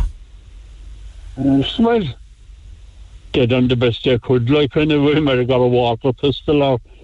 Look, we weren't any different than most people last I know, time. but I, I can't. I can't get out of my head. that- I know you weren't listening. This isn't a poor me story. It's not. You're just stating the facts. But I can't get out of my head that it, you're starving with the hunger, waiting for two o'clock in the morning to somebody come in the door for the food that wasn't eaten in a hotel. Uh, funny thing, funny thing, is, you see, you you can't get out of your head, but it's quite it was normal to us. You know, I mean, that's that's what we knew, like kind of, like, you know. No, we don't have a chip on our shoulder.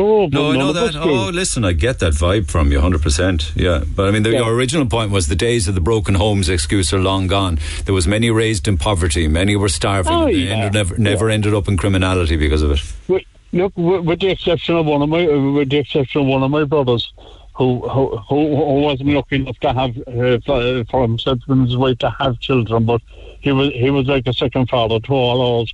We all reared, nine of us reared good families. Fair play. What happened with your aunt's? we- who have what happened to your aunt's well kids that were taken? You know, the lad who went to, to Greenmount and another to Cobh. How did, did they turn out all right? They, they, turned, they turned out extremely well. Michael Michael Garvey Musselton, when he came out of the industrial school at 16, he worked here in Cork in the mills and things like that till he was 18 and then he went to England where he spent the rest of his life. And his two sisters done the same thing when they came out at 16. They worked in Johnny Lane's and places like that till they were 18 and they went to England. Johnny Lane's spent the rest Chickens, is it? life. Johnny Lane's Chickens. Yes, Yeah. yes, yes. Um, their older sister Mary and their older brother Billy had already gone to England. Yeah, so Uh. Mary later went to Australia. They're all dead now, like, Yeah. but um, Yeah. they all live very good lives and rare good families. Were the pillars of society. You know, I mean, they, they done nothing wrong despite their environment. And if anyone had anything to have a chip their shoulder, it was Michael, who spent like probably six years inside in that industrial school in Greenmount. You know the stories about that. I don't have to go into that. No, uh, we You know of the abuse than I Yeah, I do. Well, I You don't know that, I know was it one- better than that anyone that was was one of there. the most violent ones of the whole lot, like It was horrific. It was. you know. It was. So, so like it's it's time it's time it's time now that we stop. We, we, we stop using this as an excuse, like, and, and it's time that the judiciary stop accepting it as an excuse. And true enough. And le- let's also, although we have done already, remember your two wonderful, strong aunts. Wonderful women they were. Brilliant, fantastic. So listen, they, they they made us what we they made us what we are. They made us what we are. I have three children myself. I have one son living with me. My other son is in an extremely good job in the HSE. His wife is a teacher. And did you did you My- share your life story with your kids? Of course, I did. Yeah. They know exactly what I uh, the, uh, the environment that I came from. Yeah. Of course, I did. Yeah. Why wouldn't I? That's Because I important. wanted, I wanted them to see where I came from. and to see where they Yeah. are and where they're going now. Yeah. On the, Well, sho- you know, on the shoulders yeah, of yeah, yeah. your parents and then your aunts and your brothers and your sisters. Yeah, yeah. Okay. But I was lucky. My my children were good children, and they didn't need any too much direction. They got all the direction they needed, but they didn't need too much. They were good Gotcha. kids anyway. Like No, I you know. know, I know.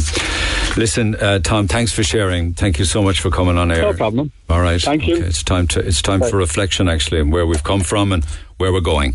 You can get involved in the conversation. If you have a story to share actually, and people do from time to time, really heartrending stories like Tom's, you can always email Neil at redfm.ie. The Neil Prendeville Show on Twitter at Neil Red FM. Uh, a little later this morning, I'll return to the story of Jerry O'Halloran and his uh, sister Mary, uh, who are clearly very, very traumatised regarding the ordeal that happened to them in Jerry's home on Boyce Street yesterday morning. It's Valentine's Day, lads, and you know we had. You know, the idea on Friday when we were putting together Monday's program would have been stories of love, and I don't want the morning to go without at least giving it some kind of TLC love and attention. So, thanks to everybody who did get in touch. We have a lot of different gifts and prizes to give away after 11 this morning. But a huge amount of texts have come in with people sharing their own love stories. My wife gave me a 50 on our first official date. I hitched from West Cork to the city. We'd no mobile phones back then, so I had to phone her house from a payphone. Her mam said she was in Dublin. To be honest, I'd have done the same. She was at Paul McGrath's testimonial. Well, you gave her a second chance, which was good of you. Uh, I wonder would you consider my beautiful daughter-in-law for one of your bouquets of flowers from Shandon Flowers. My son Gary Condren and Melanie Adamson O'Gorman got engaged in November, but with restrictions and high COVID numbers, they couldn't have a party. But they're having the party at the weekend, celebrating. Flowers would be lovely for the weekend that's in it. That's from um, Gary's mum, Linda. I uh, hope the party went well. I met my lovely husband 37 years ago at a disco, a disco. I was from Bandon and he was from Cork. I came from a traveller family and his were a settled family. People said we wouldn't last five months, but we're married 36 years. We have three kids, eight grandchildren, and couldn't be happier. My husband was so kind and loving. He'd do anything for us. My husband's name is Philip. I don't know your name, but you got a great husband there, and I'm sure he has a great wife. Um, I'm with my husband since 15. That's 25 years ago. Life has thrown up many, many challenges throughout the years, including one of our little ones having been diagnosed with a brain tumour, uh, who now is, thank God, great. Five years ago, February 14th, my husband handed me my Valentine's card while he drove me to a psychiatric hospital. I've never had mental health issues, but all that changed on the run up to Valentine's for me. My husband's words to me that day as he handed me the card was, Take all the time you need, love. I'll be here waiting for you. Ugh, I get the shivers reading that out. Over a month later, I came home and he helped me to improve every day. And now I'm fully recovered. He worked as a frontline worker throughout COVID. He's my angel on this earth. I'd love to win a prize as a new memory made for us on Valentine's. We get through, we got through everything and would get through everything together because together we are unbreakable. Powerful text, Lorraine. Thank you for it. I met my partner at the Chicken Inn inside the market. I was with my friend, dying with a hangover. Not the best place to be, I suppose, with a hangover. Picking out chickens. He saw me at my worst and was still attracted to me. Then he started messaging me afterwards, and the rest is history. Nearly six years later on. I love it. I met my beloved outside the local post office the day before uh, his photo had been in the Echo. What's the echo for? I said to him, they'd put anyone's picture in the paper these days. When I came out of the post office, he was waiting for me and he asked me out. At the time, I said, sure, I will, yeah. Why not? He's the most wonderful man and so loving as I had been in an abusive marriage beforehand, so it was just super to meet him. And there's many more like that, and I'll jump in and out of them between now and midday and do it, give it the best love and attention as we can. Although Seamus, my very own Seamus, was out onto the streets of Cork on Friday to find out how people were planning to spend their Valentines, asking them very personal questions like how romantic they were, stuff like that.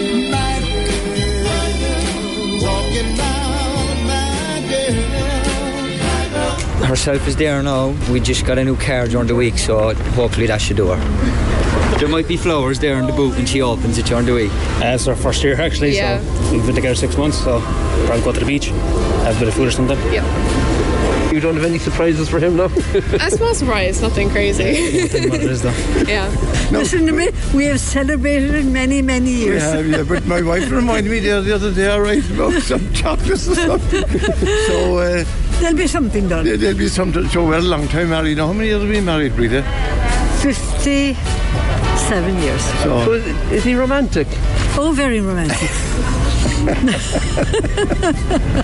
so when, uh, he, when he's reminded, by the way. like all, like all men. So uh, we're from Kinsale, you know. So And was it a dance hall down west that you it was that in a, in a scheme. In a, did they have dance halls in a scheme? They came there They from had all a over the fantastic country. One.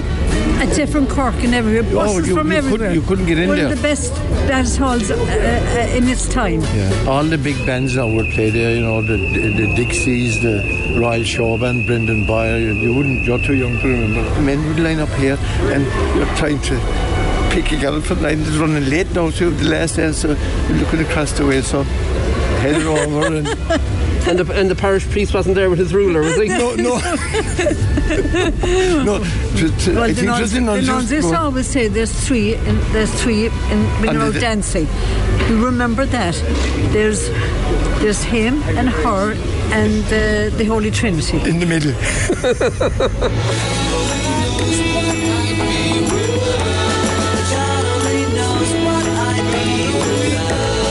I spending it with my uh, fiance. And uh, how would he celebrate it? What do you normally do? We normally either go out for a meal or we stay in and order something, just together, two of us. Well, we do have some hearts up in our room, don't we? Yeah. In our kitchen. So that's probably as far as we'll go, though. Yeah. What about yourself? You going to be sending a few Valentine's cards? Yeah, I got a present for my friend in this bag. Wow. And is it going to be a surprise? Are they going to know it's coming from you? Or They know it's coming from me. It's not not an anonymous Valentine's for us. No, it's not. We're planning going out for dinner on Monday uh, and a few gifts. Small gift. Small gift. and is he very romantic? Yeah. Romantic. Yeah, you are. yeah, he is. He's the right level. I feel like I don't like too much, but he's like a good level of romantic. Love is all that I can give to you. Oh. I am very thankful. Yeah, we, we, we've come up from uh, Tralee, so we're going to stay here for the weekend. So we are celebrating, yeah. So he's a bit of an old romantic, so is he? Um, he, has his mo- he has his moments. The Rose of Tralee, man, he couldn't go wrong. she was lovely and fair, like a rose of that summer. Yet it was not her beauty alone that would be. Oh, was the truth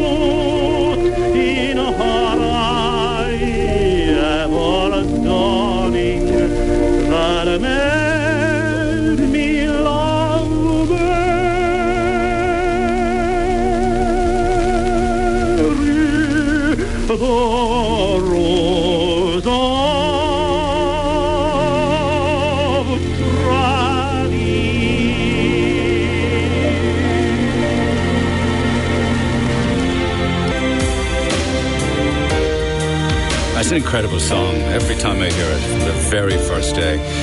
Uh, it's a love song. It's a song of breakup, I know, but it's a profession of love at the same time. There's a lot of love for Sinead O'Connor this morning because isn't it amazing the twists and turns in this life path that we all take? Um, you know, she was due to kick off uh, certainly a US tour starting out in New York in April and then doing all of America and then coming home doing a lot of concerts in Ireland and then off around the world. I think she was uh, going back to America again then a second time. She was in Nashville and then, of course, her son uh, passes away at the age of 17, Shane, uh, and she announced overnight that there will be no more singing. There will never be anything to sing about again. And that's just so, so tragic. Um, Sinead O'Connor, nothing compares to you. I think, um, you know, if she were to perform, it would be a difficult song for her to sing without thinking of her beautiful son, Shane. Actually, talking of beautiful sons, my own beautiful son celebrates his birthday today. Happy birthday, Luke. He's one in a million. He's one in a billion. He's a great kid and he's far from a kid now, but happy birthday, pal. Have a great day today. We'll pick it up after 11. Can I just say, you guys continue to steal the show with me year in, year out. Your generosity, your kindness, um, the fact that you feel people's pain um, and react accordingly when the time's needed. And this was one of those, of course, for uh, Jerry O'Halloran and his sister Mary. Um, I imagine that that GoFundMe would have passed 20,000 by 11 o'clock, and it has. It's just gone past 20,000 um, and will continue to grow, I'd imagine. And if you want to give, it's GoFundMe.com and you're searching in GoFundMe for life savings stolen at knife point. That and lots more besides after 11. New year, new number for Neil. 0818 104 106. Okay, we started this morning with that dreadful, dreadful story um, of an evil person who broke into Jerry O'Halloran's home on Boyce Street. Uh, his sister Mary then called, and she obviously then uh, got involved in the trauma. 83 year old uh, Mary and uh, robbed of their life savings, and then both of them. Uh, held at knife point. Uh, we know the story because we went through it earlier on, and many people are very traumatized themselves and upset for the family. And we chatted with uh, some neighbours in the area as well. Wonderful people now. Mary's out of hospital, clearly very, very upset and uh, very worried. And Jerry is still in hospital, and I hear that uh, he is very slow to want to go back into his home on Boyce Street. We were chatting with some neighbours uh, of theirs earlier on this morning, saying how wonderful they all are, Jerry and indeed uh, and indeed Mary. I want to pick up on that in a few minutes' time, just to get an update as to how everybody's doing. So we'll pick up on that after the break. Text the Neil Prendeville Show now. 086 8104 106. Red FM. And uh, Mary O'Halloran joins me uh, on air, sister of uh, Jerry, who's still in hospital. Mary, good morning. Good morning. Hi. Everybody's absolutely heartbroken for you and your brother. Yes, How are you, uh, Mary? Not too bad, you know. And just, uh, I'm a bit shaky yet. a I know. I know. No, but I'm just getting, trying to get over it now. I know. And thank you for coming on air. It's not easy considering what you went through. right. No, no. How is Jerry? Oh, he's not too bad. I, have, I was uh, down there now when I go to see what way he was. Yeah. But I, you know, that I won't be let into the world, like. Yeah. No? He's in good hands. Yeah, he is. No. but he don't want to go back to Boyce Street. I know, I know. I he think he, to go back to his house. I think he wanted out of Boyce the Street for a while, didn't he? Yeah, he did. For he's uh, in for that transfer for, for eight years. Was he not happy there for a long time? No. No, he wasn't. Uh, no, Yeah, yeah, yeah. uh, but but uh, uh, but he was all right. And uh, and this came up now. He wasn't too bad. And No. I, don't want you to relive the trauma if you don't want to, but I'm going to ask you nonetheless. You don't have to go into any details, but what happened yesterday? I tell you now, um, I uh, I I goes up to him every Saturday morning and Sunday morning.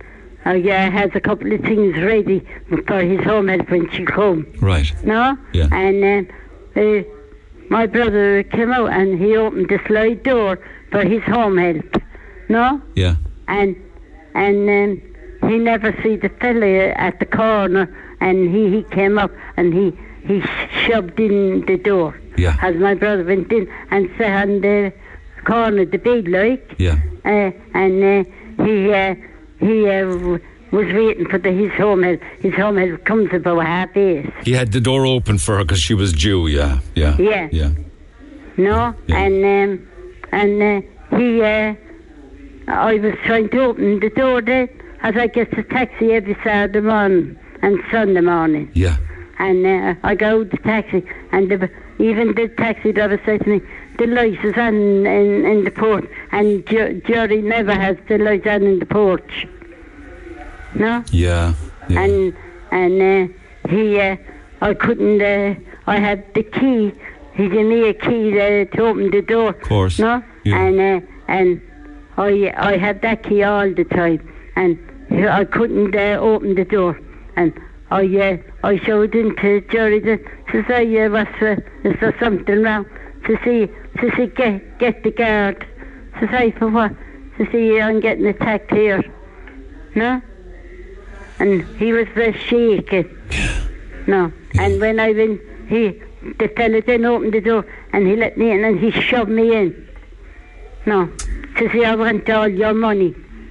He took uh, he took uh, eight hundred on my brother and he took a thousand on me. I know. No, I know. I know. so And he had a big knife, I think, did he? yeah, he had a big knife with uh, a blade on it.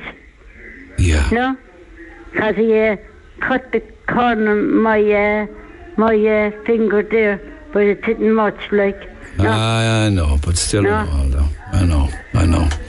And he had cut. He had cut the phone, and I believe. Yeah, he cut the phone and he took all, all the bulbs down. No, and he had everything around the place. He took, took all my brother's clothes out of the out of the cupboards. No, He ransacked all the drawers as yeah, all the drawers and all. No, well. Oh my. God Almighty! What an I know. awful thing to happen. Did he stay long? well, he was nearly an hour there. An hour going through the house. Yeah. Because we we didn't we didn't want to, to give him the money, no. Cause uh, and he he, he was uh, he had the knife up to us, up to our throats, no. Oh my So, God! And, and we couldn't do nothing then, no. You were trying to get him out of the house without giving it to him, but at some stage you must have Yeah, realised the only I thing was to give. No, no. So he took the money and literally just ran away. Ran away then, and his home help there was coming in, and she phoned the guards then. Yeah. And he No. had a, he had a ha- he had some kind of a cap and a mask on. Yeah, did he had a cap, a black cap, and he had a black mask, and he had um, a navy, uh, navy uh, top. No, Well done. You you really got a good description. I mean, you couldn't see his face, but at least you were And, able to tell the guards what he was and wearing. then he had um, a, a great uh, uh, track pants. No, That's a good description, Mary. yeah, no, no, In spite of what you were going through, you were able to remember how he looked and what he was wearing, and Yeah. and, and No. probably what he said. I know, no. All right. I know. Listen, everybody, everybody's thinking about you, and Mm. I know, everybody's yeah, thinking about Jerry. know. You know, that Yeah. you make a, a full recovery. That you know, that you'll get over this, you know. I mean, Yeah. you're, you're 83 years old, although you're a sprightly. 84. 84, you're a sprightly woman for 84, yeah. in fairness. I'll be, I'll be 85 now in se- September. No? And I looks after my sister here as well. no? I know, I know. Nobody should have to go through this, you know, particularly the older, the vulnerable. I know, yeah. And you're No. very, you're very close, the three of you as well. I'm told. Oh, yeah. Always looking out for each other. Yeah. No? Hopefully, the guards will catch this character and take him out I of hope circulation. It's very important. Yeah. And you're Yeah. probably aware that the people of Cork are collecting money for you and for Jerry. All right, thank you. So you won't be needing any few bob anytime soon. People are being very generous. Yeah, thanks Over- very much. Over 20,000 euro, 21,000 euro so far. All right, thanks. Mary, look after yourself, all right? I will. And thanks a And it's not easy to come on air, so thank you for that. It's a difficult know. thing to do. Thanks for helping me. No? Not at all. And will you Helping also tell us. Jerry that everybody's thinking of him as well? Yeah, I will. When All I right. see him. All you right. will. Thanks, Mary. All okay. right, thank you. Bye. Take care. Bye. Calling Red FM studio? Call the new number 0818 104 106.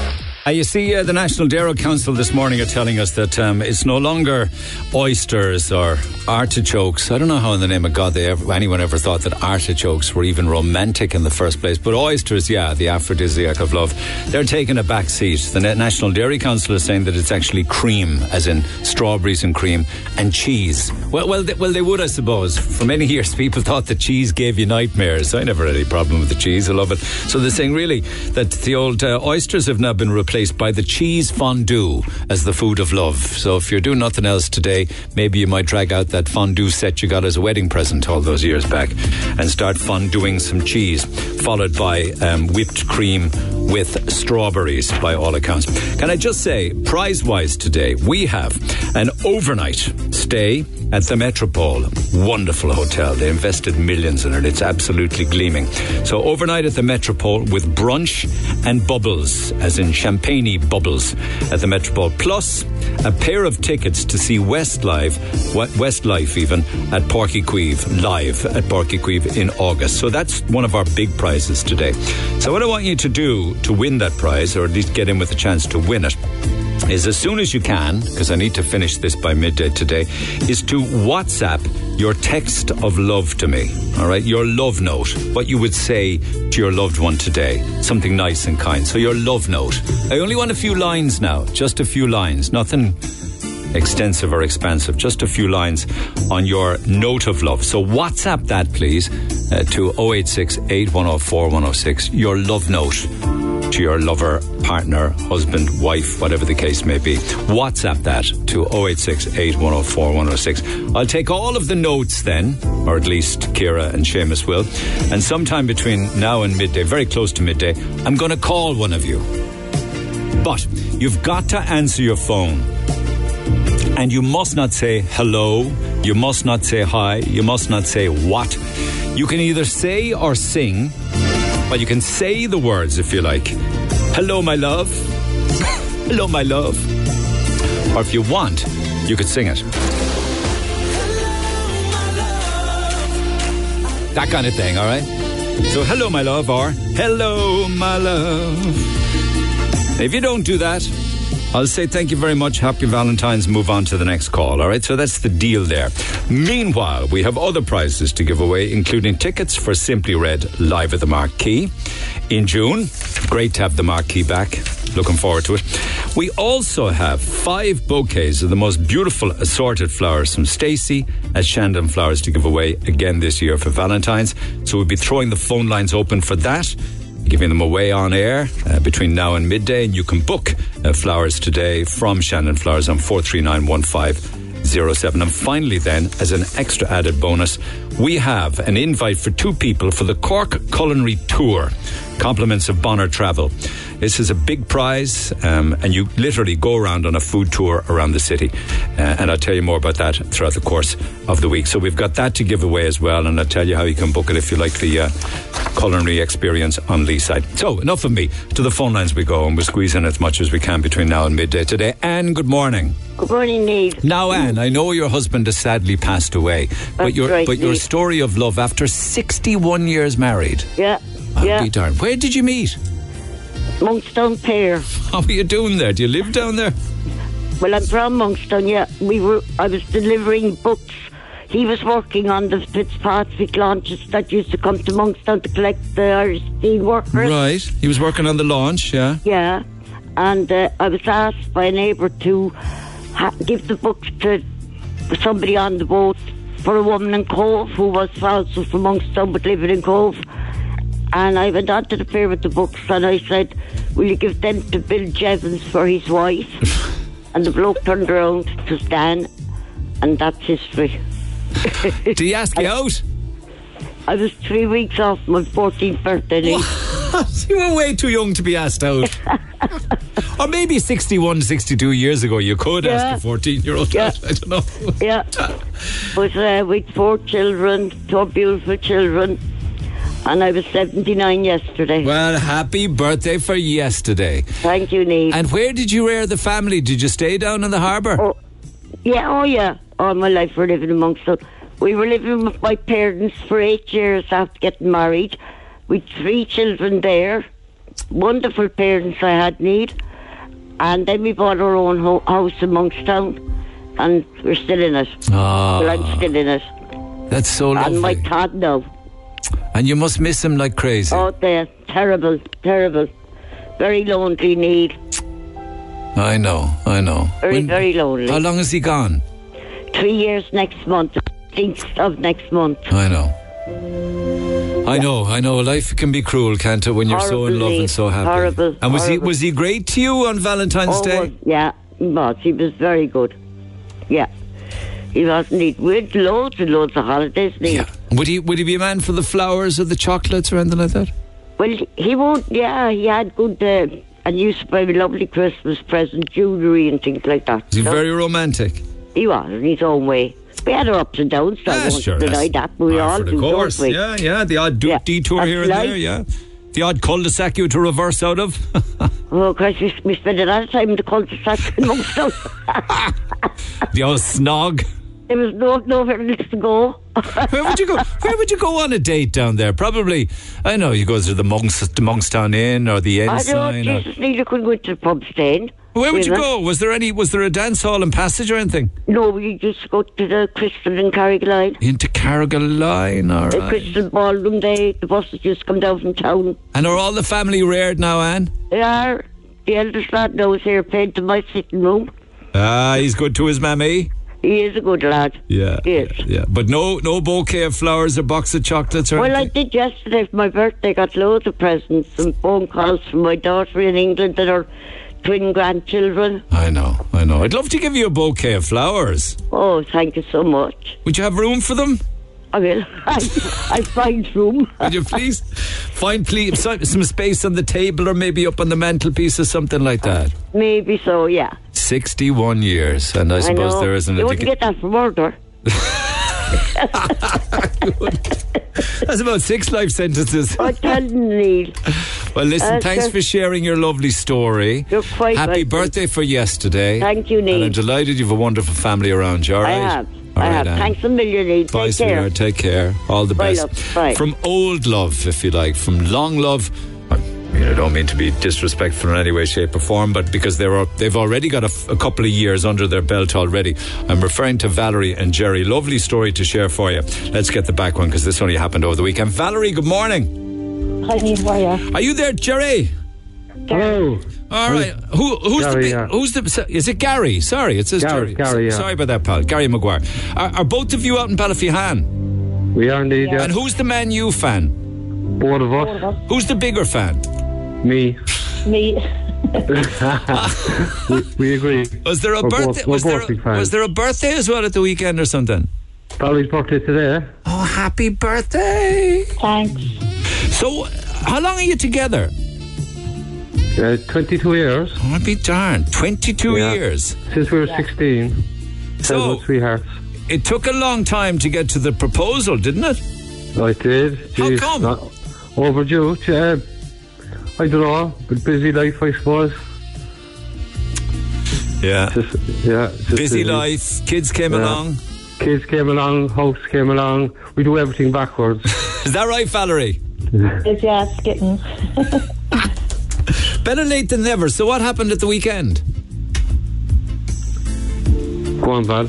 Oh yeah, no. Um, so we were we were going to Manchester. We got let down for tickets on the Tuesday. Thankfully, a friend got tickets for us. Our flight was supposed to be going out at nine o'clock on Friday morning. Got cancelled. We'd go on the twenty to six flight. So Gary told me afterwards that we were doing the Man United tour and he's going to propose so we could enjoy our weekend. But so anyway, we had a great time in Manchester, and then we did a tour on the Sunday. And he proposed as we were, we were walking up the tunnel onto the pitch. How did that happen? Like- what did he say? How did he do it? I tell you now, I tell you now what happened. We uh, we arrived at Old Trafford and we queued up for our stuff. And I asked the girl at the desk because I said I wanted to propose. Uh, what, what, what, what, how can, can, is it okay to do it? And they said, look, you'll have to speak to your tour guide. So we went way up into the museum, walked around, and we were called out for our tour. Went down, met the tour guide. We brought, he brought us to the first part of the stadium. And as he was speaking and he left, everybody left to go to the second part.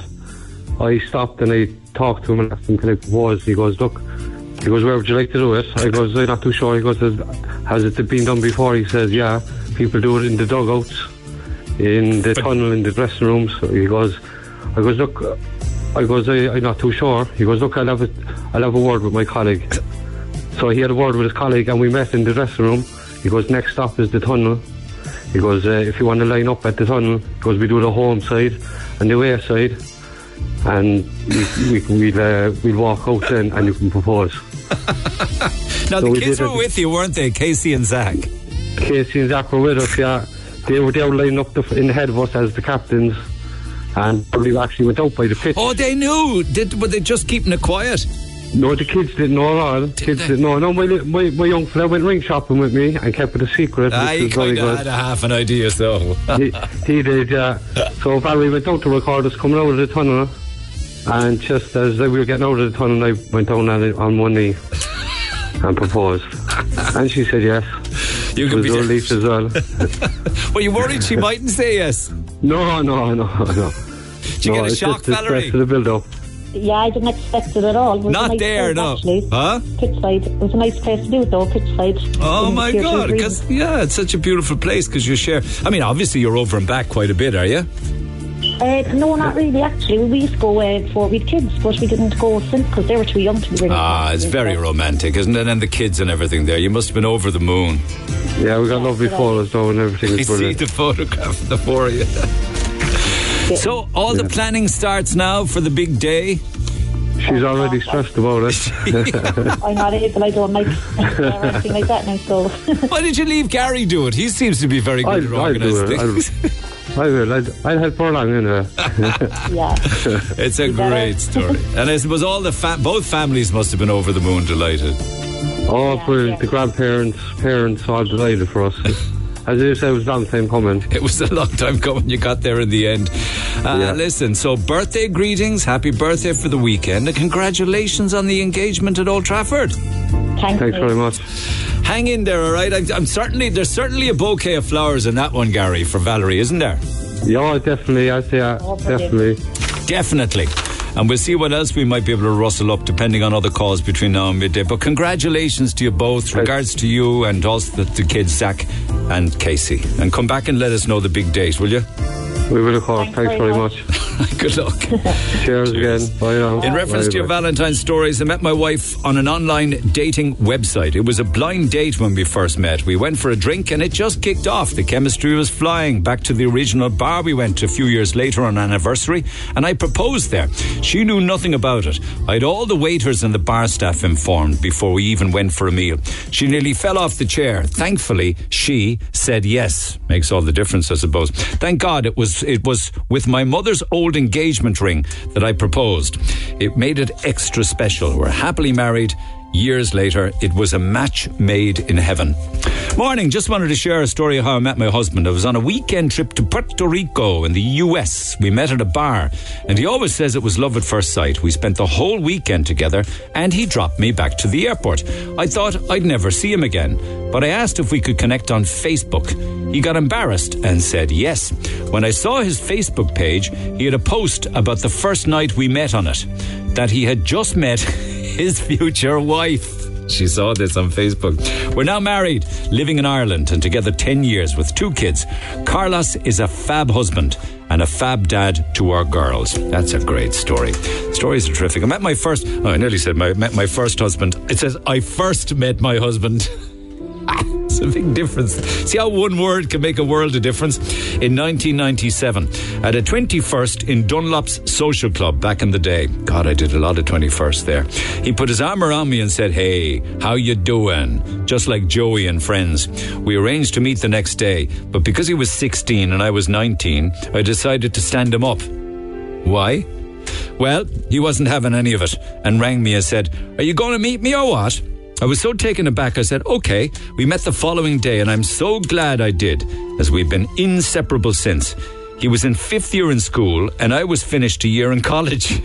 he used to call me, he used to call to my house for his lunch, and because he was in his uniform, I used to make sure that no one would see him coming and going. We're married now, 11 years, with a wonderful son and still very much in love. Great story. Thank you for that. Back after the break with more tales of love. This is the Neil Prendeville Show. Tweet the show at Neil Red FM. 104 to 106 Red FM. So WhatsApp text your love note to 086 8104 106. Just a few lines on your loved one, what you would say to him or to her, something nice and kind and lovey dovey. Text that love note now. WhatsApp 086 8104 106. I'm going to call one of them back. If I call you, don't say hello, don't say hi, say or sing hello, my love. Like, hello, my love. Or, hello, my love. Enough of me. You know what to do, and I'll make that call. And we've got overnight bed, brunch, and bubbles at the Metropole Hotel, and tickets to see Westlife live at Páirc Uí Chaoimh in August. So, I was chatting on Friday's program with Paul okay, who was going on his first date in 41 years. And he was meeting Mar- Marion at the Maryborough Hotel. They met online, apparently. Over the weekend, of course, um, well, they had the date on Friday. More on that from Paul in a few minutes' time. But over the weekend, I got a lovely email came in from Marion herself. She says, I've been online dating for years and I haven't, uh, and to say I haven't had much luck over the years is an understatement. I've been stood up messed around, strung along, you name it. And this venture into the world of Facebook dating was my last hurrah, so to speak. I was feeling a bit jaded and disillusioned and ready to give up the whole thing. Now, um, Marion didn't want to come on the air. It's just not our thing. I appreciate that, but she did get in touch. She said, then along came Paul. I could tell straight away that he was a gentleman. I could read the sincerity in his words. I'm a straightforward person myself and could tell he was honest and clear in his interest, which was very refreshing for me after all these online games I was used to over the years. He sent me his Facebook info, reinforcing. I reciprocated. We started talking on Messenger and then on the phone. It came clear to me that I must meet this kind, caring, special man. And when he told me he had booked us into the Maryborough house for dinner, I felt doubly blessed and the luckiest girl in the world to meet this man and that he wanted to go all out in this effort and expense to take me on a date. When he told me he was going on the radio, I nearly died because I'm more of a stay in the background kind of person, if you know what I mean. But when I heard Paul's chat with you, it melted my heart. I didn't want to be on air today, as it's not my thing, but just wanted to write a few words to say how grateful I am to have met him and how much I thoroughly enjoyed our date. He made such an effort for our date. He was so handsome in his suit. What a first impression. And of course, a gentleman from start to finish. We connected straight away. He's a romantic. He wears his heart on his sleeve. We're both hopeful that something beautiful come out of this first date, and I can't tell you how happy that makes me feel. The company was so special, the meal was, and not only did he give me a huge bouquet of flowers, but he also brought along a beautiful single rose and a Valentine's card for Monday. Thank you so much, by the way, for the offer of flowers on your show. You're so kind, but as you can see, Paul had it covered. And all I brought him were some Valentine cupcakes but they were made with love. Paul clearly is old school gentleman, a rare find, and I really appreciate that about him and feel so blessed to know him. It's my turn. It's my turn next time now, Neil. Although I don't know how I'm going to top the first date. I'm thinking of booking a meal in the Fota hotel and going for a walk in Fota gardens afterwards, or maybe take him to Bunny's with a romantic walk on Fountainstown Beach. Not sure yet, but I want to spoil him right back. He deserves it. Uh, wish us luck, Neil. Not that I think we'll need it. I think we deserve to have some love and happiness in our lives, and I intend to do my bit to make this special man as happy as he makes me going forward. One date at a time, if he will let me. If he will let me. Uh, thanks for reading this, says Marion. Let's find out if he will let her. Paul, good morning. Good morning. Good morning. It sounds to me as if you played a blinder, pal. Oh, jeez. Oh, wow. Just, Hang on a second. Just like Friday, that's a shocking phone line. Can you move around a bit if you can? I'll move around a little bit. Yeah. All right. And maybe shout, bellow. Ah, okay. How's that? Anyway, will you let her take you on the next date to maybe Bunnyconnellans and a walk on Fountainstown Beach? Well, we, we could do, yeah, but um, I'm meeting in about half an hour in Inchydoney. I, I arranged to meet with Inchydoney today. How did Friday night go? Uh, it didn't go to plan. I, I had my own plans, but um, I, I planned to actually uh, get there first, which I thought I did. Give her the flowers, chocolates, which her still in the back of my car, the single rose, and then literally we to put the music on and dance in the car park. But You were going to what in the car park? have a dance in the car park. and was she there before you? You were there before me. Oh, blasted. oh, blasted. Were you late or was she early? I was I was forty minutes early. I had the song picked out and everything. And, yeah, it's just um, yeah, she was just there a lot earlier than me. She was there an hour before you. oh, probably, yeah. Oh my God. She said such lovely things about you. You're not mortified. Oh, she wouldn't tell me what she what she wrote in, but uh, yeah, it, it's really nice. It's amazing, isn't it? Yeah. We was holding hands all night, and people were looking at us and was holding hands over the table. Ah, she just didn't count. When you click, you click, pal. Ain't nothing you can do about that. And I saw the photographs. You both looked a million dollars. You carry that suit well, in fairness to you. Oh, thank you very much. Was a great night. Oh my God! So it looks as if um, you guys are an item. What do you think? I've I've told I'm in it for the long term, not the short term. Oh my God, that's fantastic! And it's like, um, I mean, you know, the trepidation of it because she had gone through so much online with messers and, you know, just people, you know, the way it is in the online world. And of course, you were married for so so long, and I think it was only a couple of years ago your wife passed away, wasn't Ah, it? Yeah, I was married for 36 years, and she passed away nearly two years ago. Yeah. And she would have wanted me to carry on anyway. So She, I was going to say that to you. She probably would want you to be happy. she would. She would. Yeah, I know she would. I'm glad it went so well for you, in spite of the nerves and everything. It's, ah, it's more nervous being on the radio. Well, I just wanted to catch up to make sure that everything went according to plan. And certainly, Marion is well impressed. Well impressed. yeah, I'll be I'll be seeing her in about half an hour time and give her a big hug again. Yeah, yeah, yeah. What does she call you? Like old school gentleman. That's a lovely thing to say, isn't it? I've, I've never been called an old school gentleman before. okay. Well, enjoy the beach walk and listen, do stay in touch. It's great that you guys managed to hook up and it's all working out so well. Love at first sight, kid. Love at first sight. Lovely catching up again. Mind yourself, Paul, and Marion as well. right, Delighted All for right, you. thank you very All much. Cheers, pal. Take care. Take care. Um, that's a lovely story. It really and truly is. And I know he's got all the flowers sorted. I know it didn't ideally go according to plan. It wasn't for the want of trying. I mean, he turned up 40 minutes early just to make sure he got there first. But Marion, uh, was one step ahead of him. So maybe the next date, maybe the fo- the photo date, could involve a dance in the car park. And don't forget the flowers. Anyway, keep those stories of love coming. We were out, or at least Nikki Anderson was out over the weekend as well, uh, checking in with people, just hearing people's plans as to how they were going to spend Valentine's. And you know, it's not always just about throwing loads of money at it. Have a listen to this. Plans for Valentine's Day. No, I just treat it like every other day because I'm single and romance is dead. You know, I had a bit of a breakup this year, so I think I'll just be meeting the girls and we'll do a bit of a, a galentine's. Is that what you call it? It falls on a Monday, so I think I'm going to be working. Um, but we'll probably go for dinner or get a takeaway. Pretty chill. Lockdown put a stop to many things, including, for a lot of us, our love lives. The periods that I was single, um, it's kind of nice to have your own space, but then after a while, it was just a bit too much.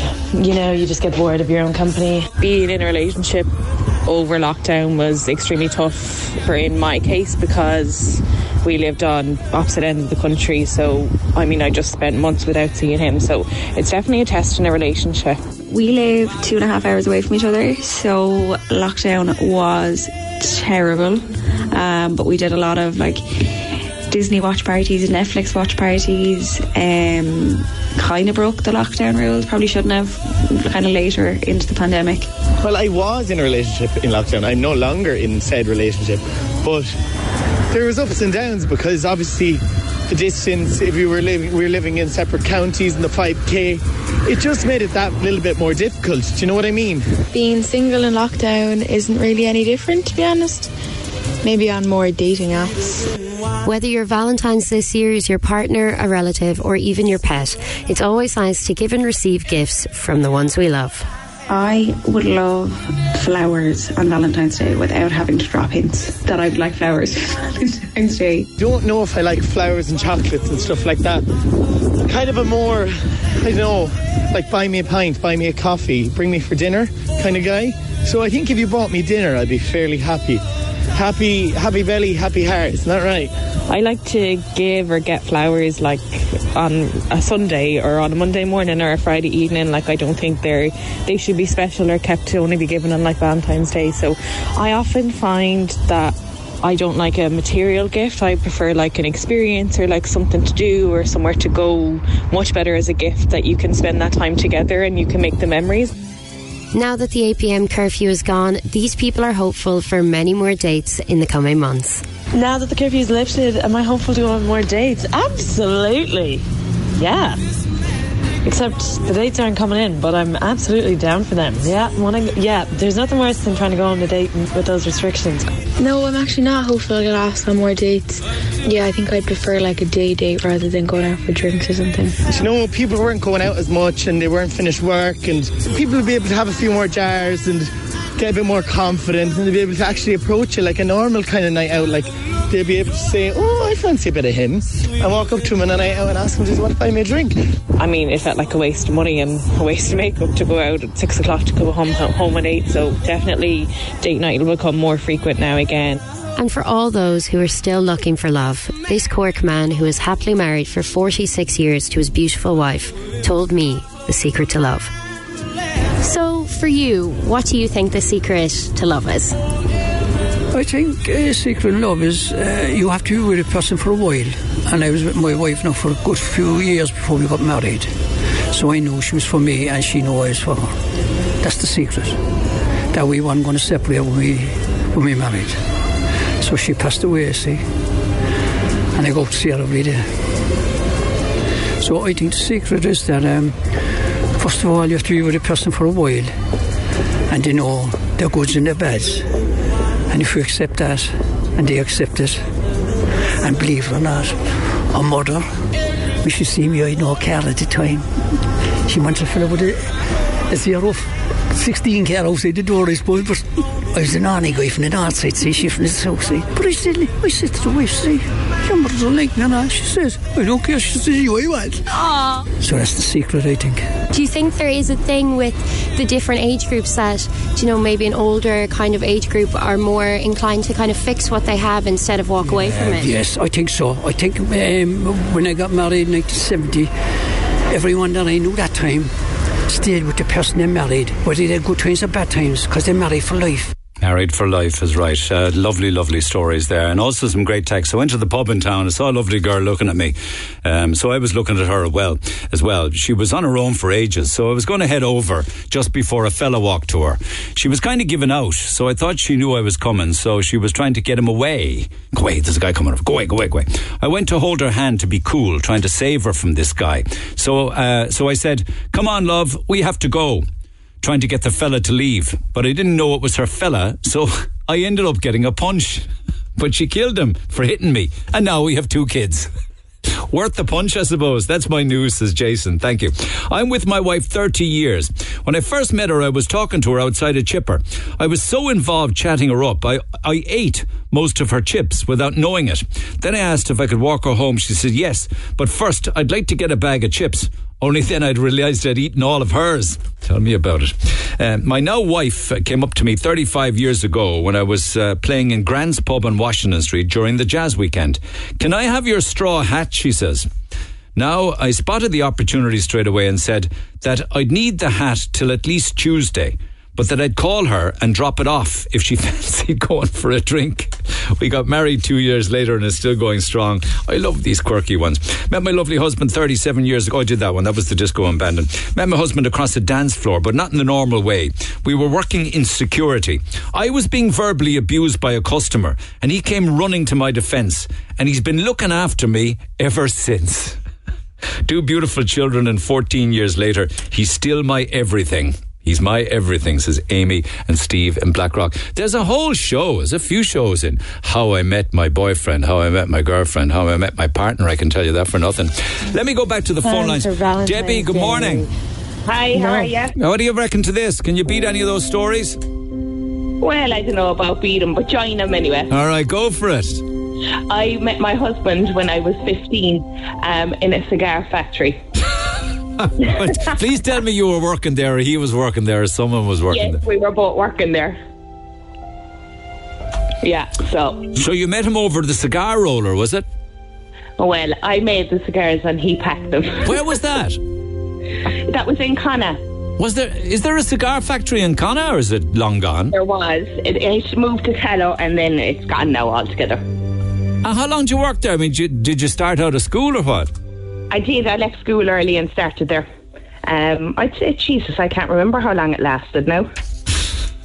What kind of cigars? Every type. Every type. Did you smoke them as well as roll them? No. No? No. No, no, no. I wouldn't be able for that now. no, but that's how we met. And I like, did he, did he ask you out, 20. chat you up, or what? Um, he kind of he was calling to my house all the time with my friend, and I was too young to understand that why he was calling. If you know what I mean.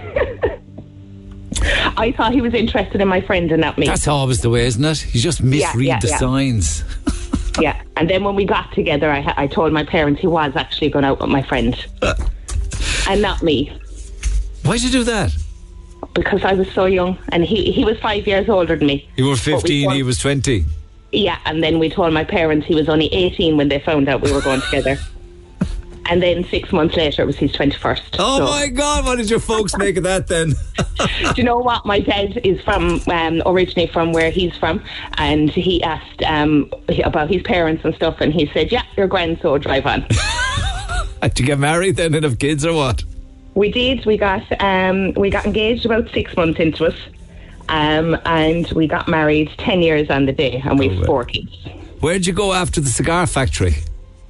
Um, did I go back to school? I did go back to school. yeah, I went back to school. Oh my God, and what have you guys? Did you get you anything nice today? Not yet. I don't think he will, though. We're not really. We're not that romantic. What?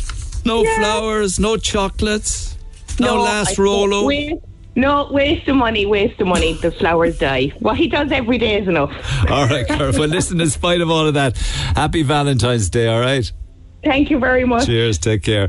All right, let's do this, lads. Let's do this. So, if you answer your phone and you say hi or you say hello or anything like that, I don't want to know. You've got to say, hello, my love. Or if you want to sing, hello, my love, I will give you an overnight bed, brunch, and bubbles package for the Metropole Hotel and a pair of tickets for Westlife at Páirc Uí Chaoimh.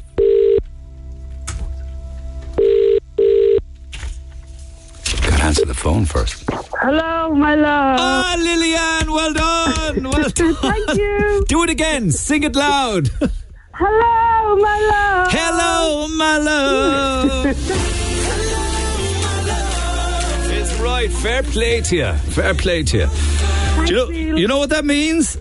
Yes, I'm getting flowers. You're getting a lot more than that. I'm going to give you a bouquet of flowers from Shandon Flowers. I'm going to give you an overnight in the Metropole. I oh assume I assume you have a better half or a worse half to bring with you. Oh, I have him. Yes, I have him. What's his name? Kieran. Is he in the naval service? Sure, he's at sea, is he? He is, yeah. He's away now at the moment, but he is, yeah. We're both in the naval service. Oh, both of you? Is that how you met? Yeah, I went up to do a fitness test, and he failed me that day. Was he doing the BMI? Is it? Yes, yes, he was. Yeah, I was absolutely mortified. So, how would you ever find him attractive if he failed your BMI? Well, I, I pass him now all the time. But in spite of that, you fell in love, right? We did. We fell in love, yeah. And 12 years later, we've a little girl and we're still happy out. Hello, my love is right. We're sailing into the sunset still. Quite literally sailing into the sunset. Yeah. Go out there and put manners on those Russians, will you? Oh my God, I know. It's crazy. But anyway, listen, we won't worry about that for now. We have bed, brunch, bubbles. Do you like a little glass of bubbly? Oh, I love it. Love it. Do you like Westlife? Love them. Oh my God! Two tickets for Westlife at Páirc Uí Chaoimh as well. All right. Oh my God, Neil, thank you so What a day! Thank you. Well done, Lillian. Love the name, incidentally. Happy Valentine's Day. Happy Valentine's Day, Neil. Thank you. Bye. Thanks for listening to this Red FM podcast. Don't forget to subscribe and check out redextra.ie for more great Red FM content.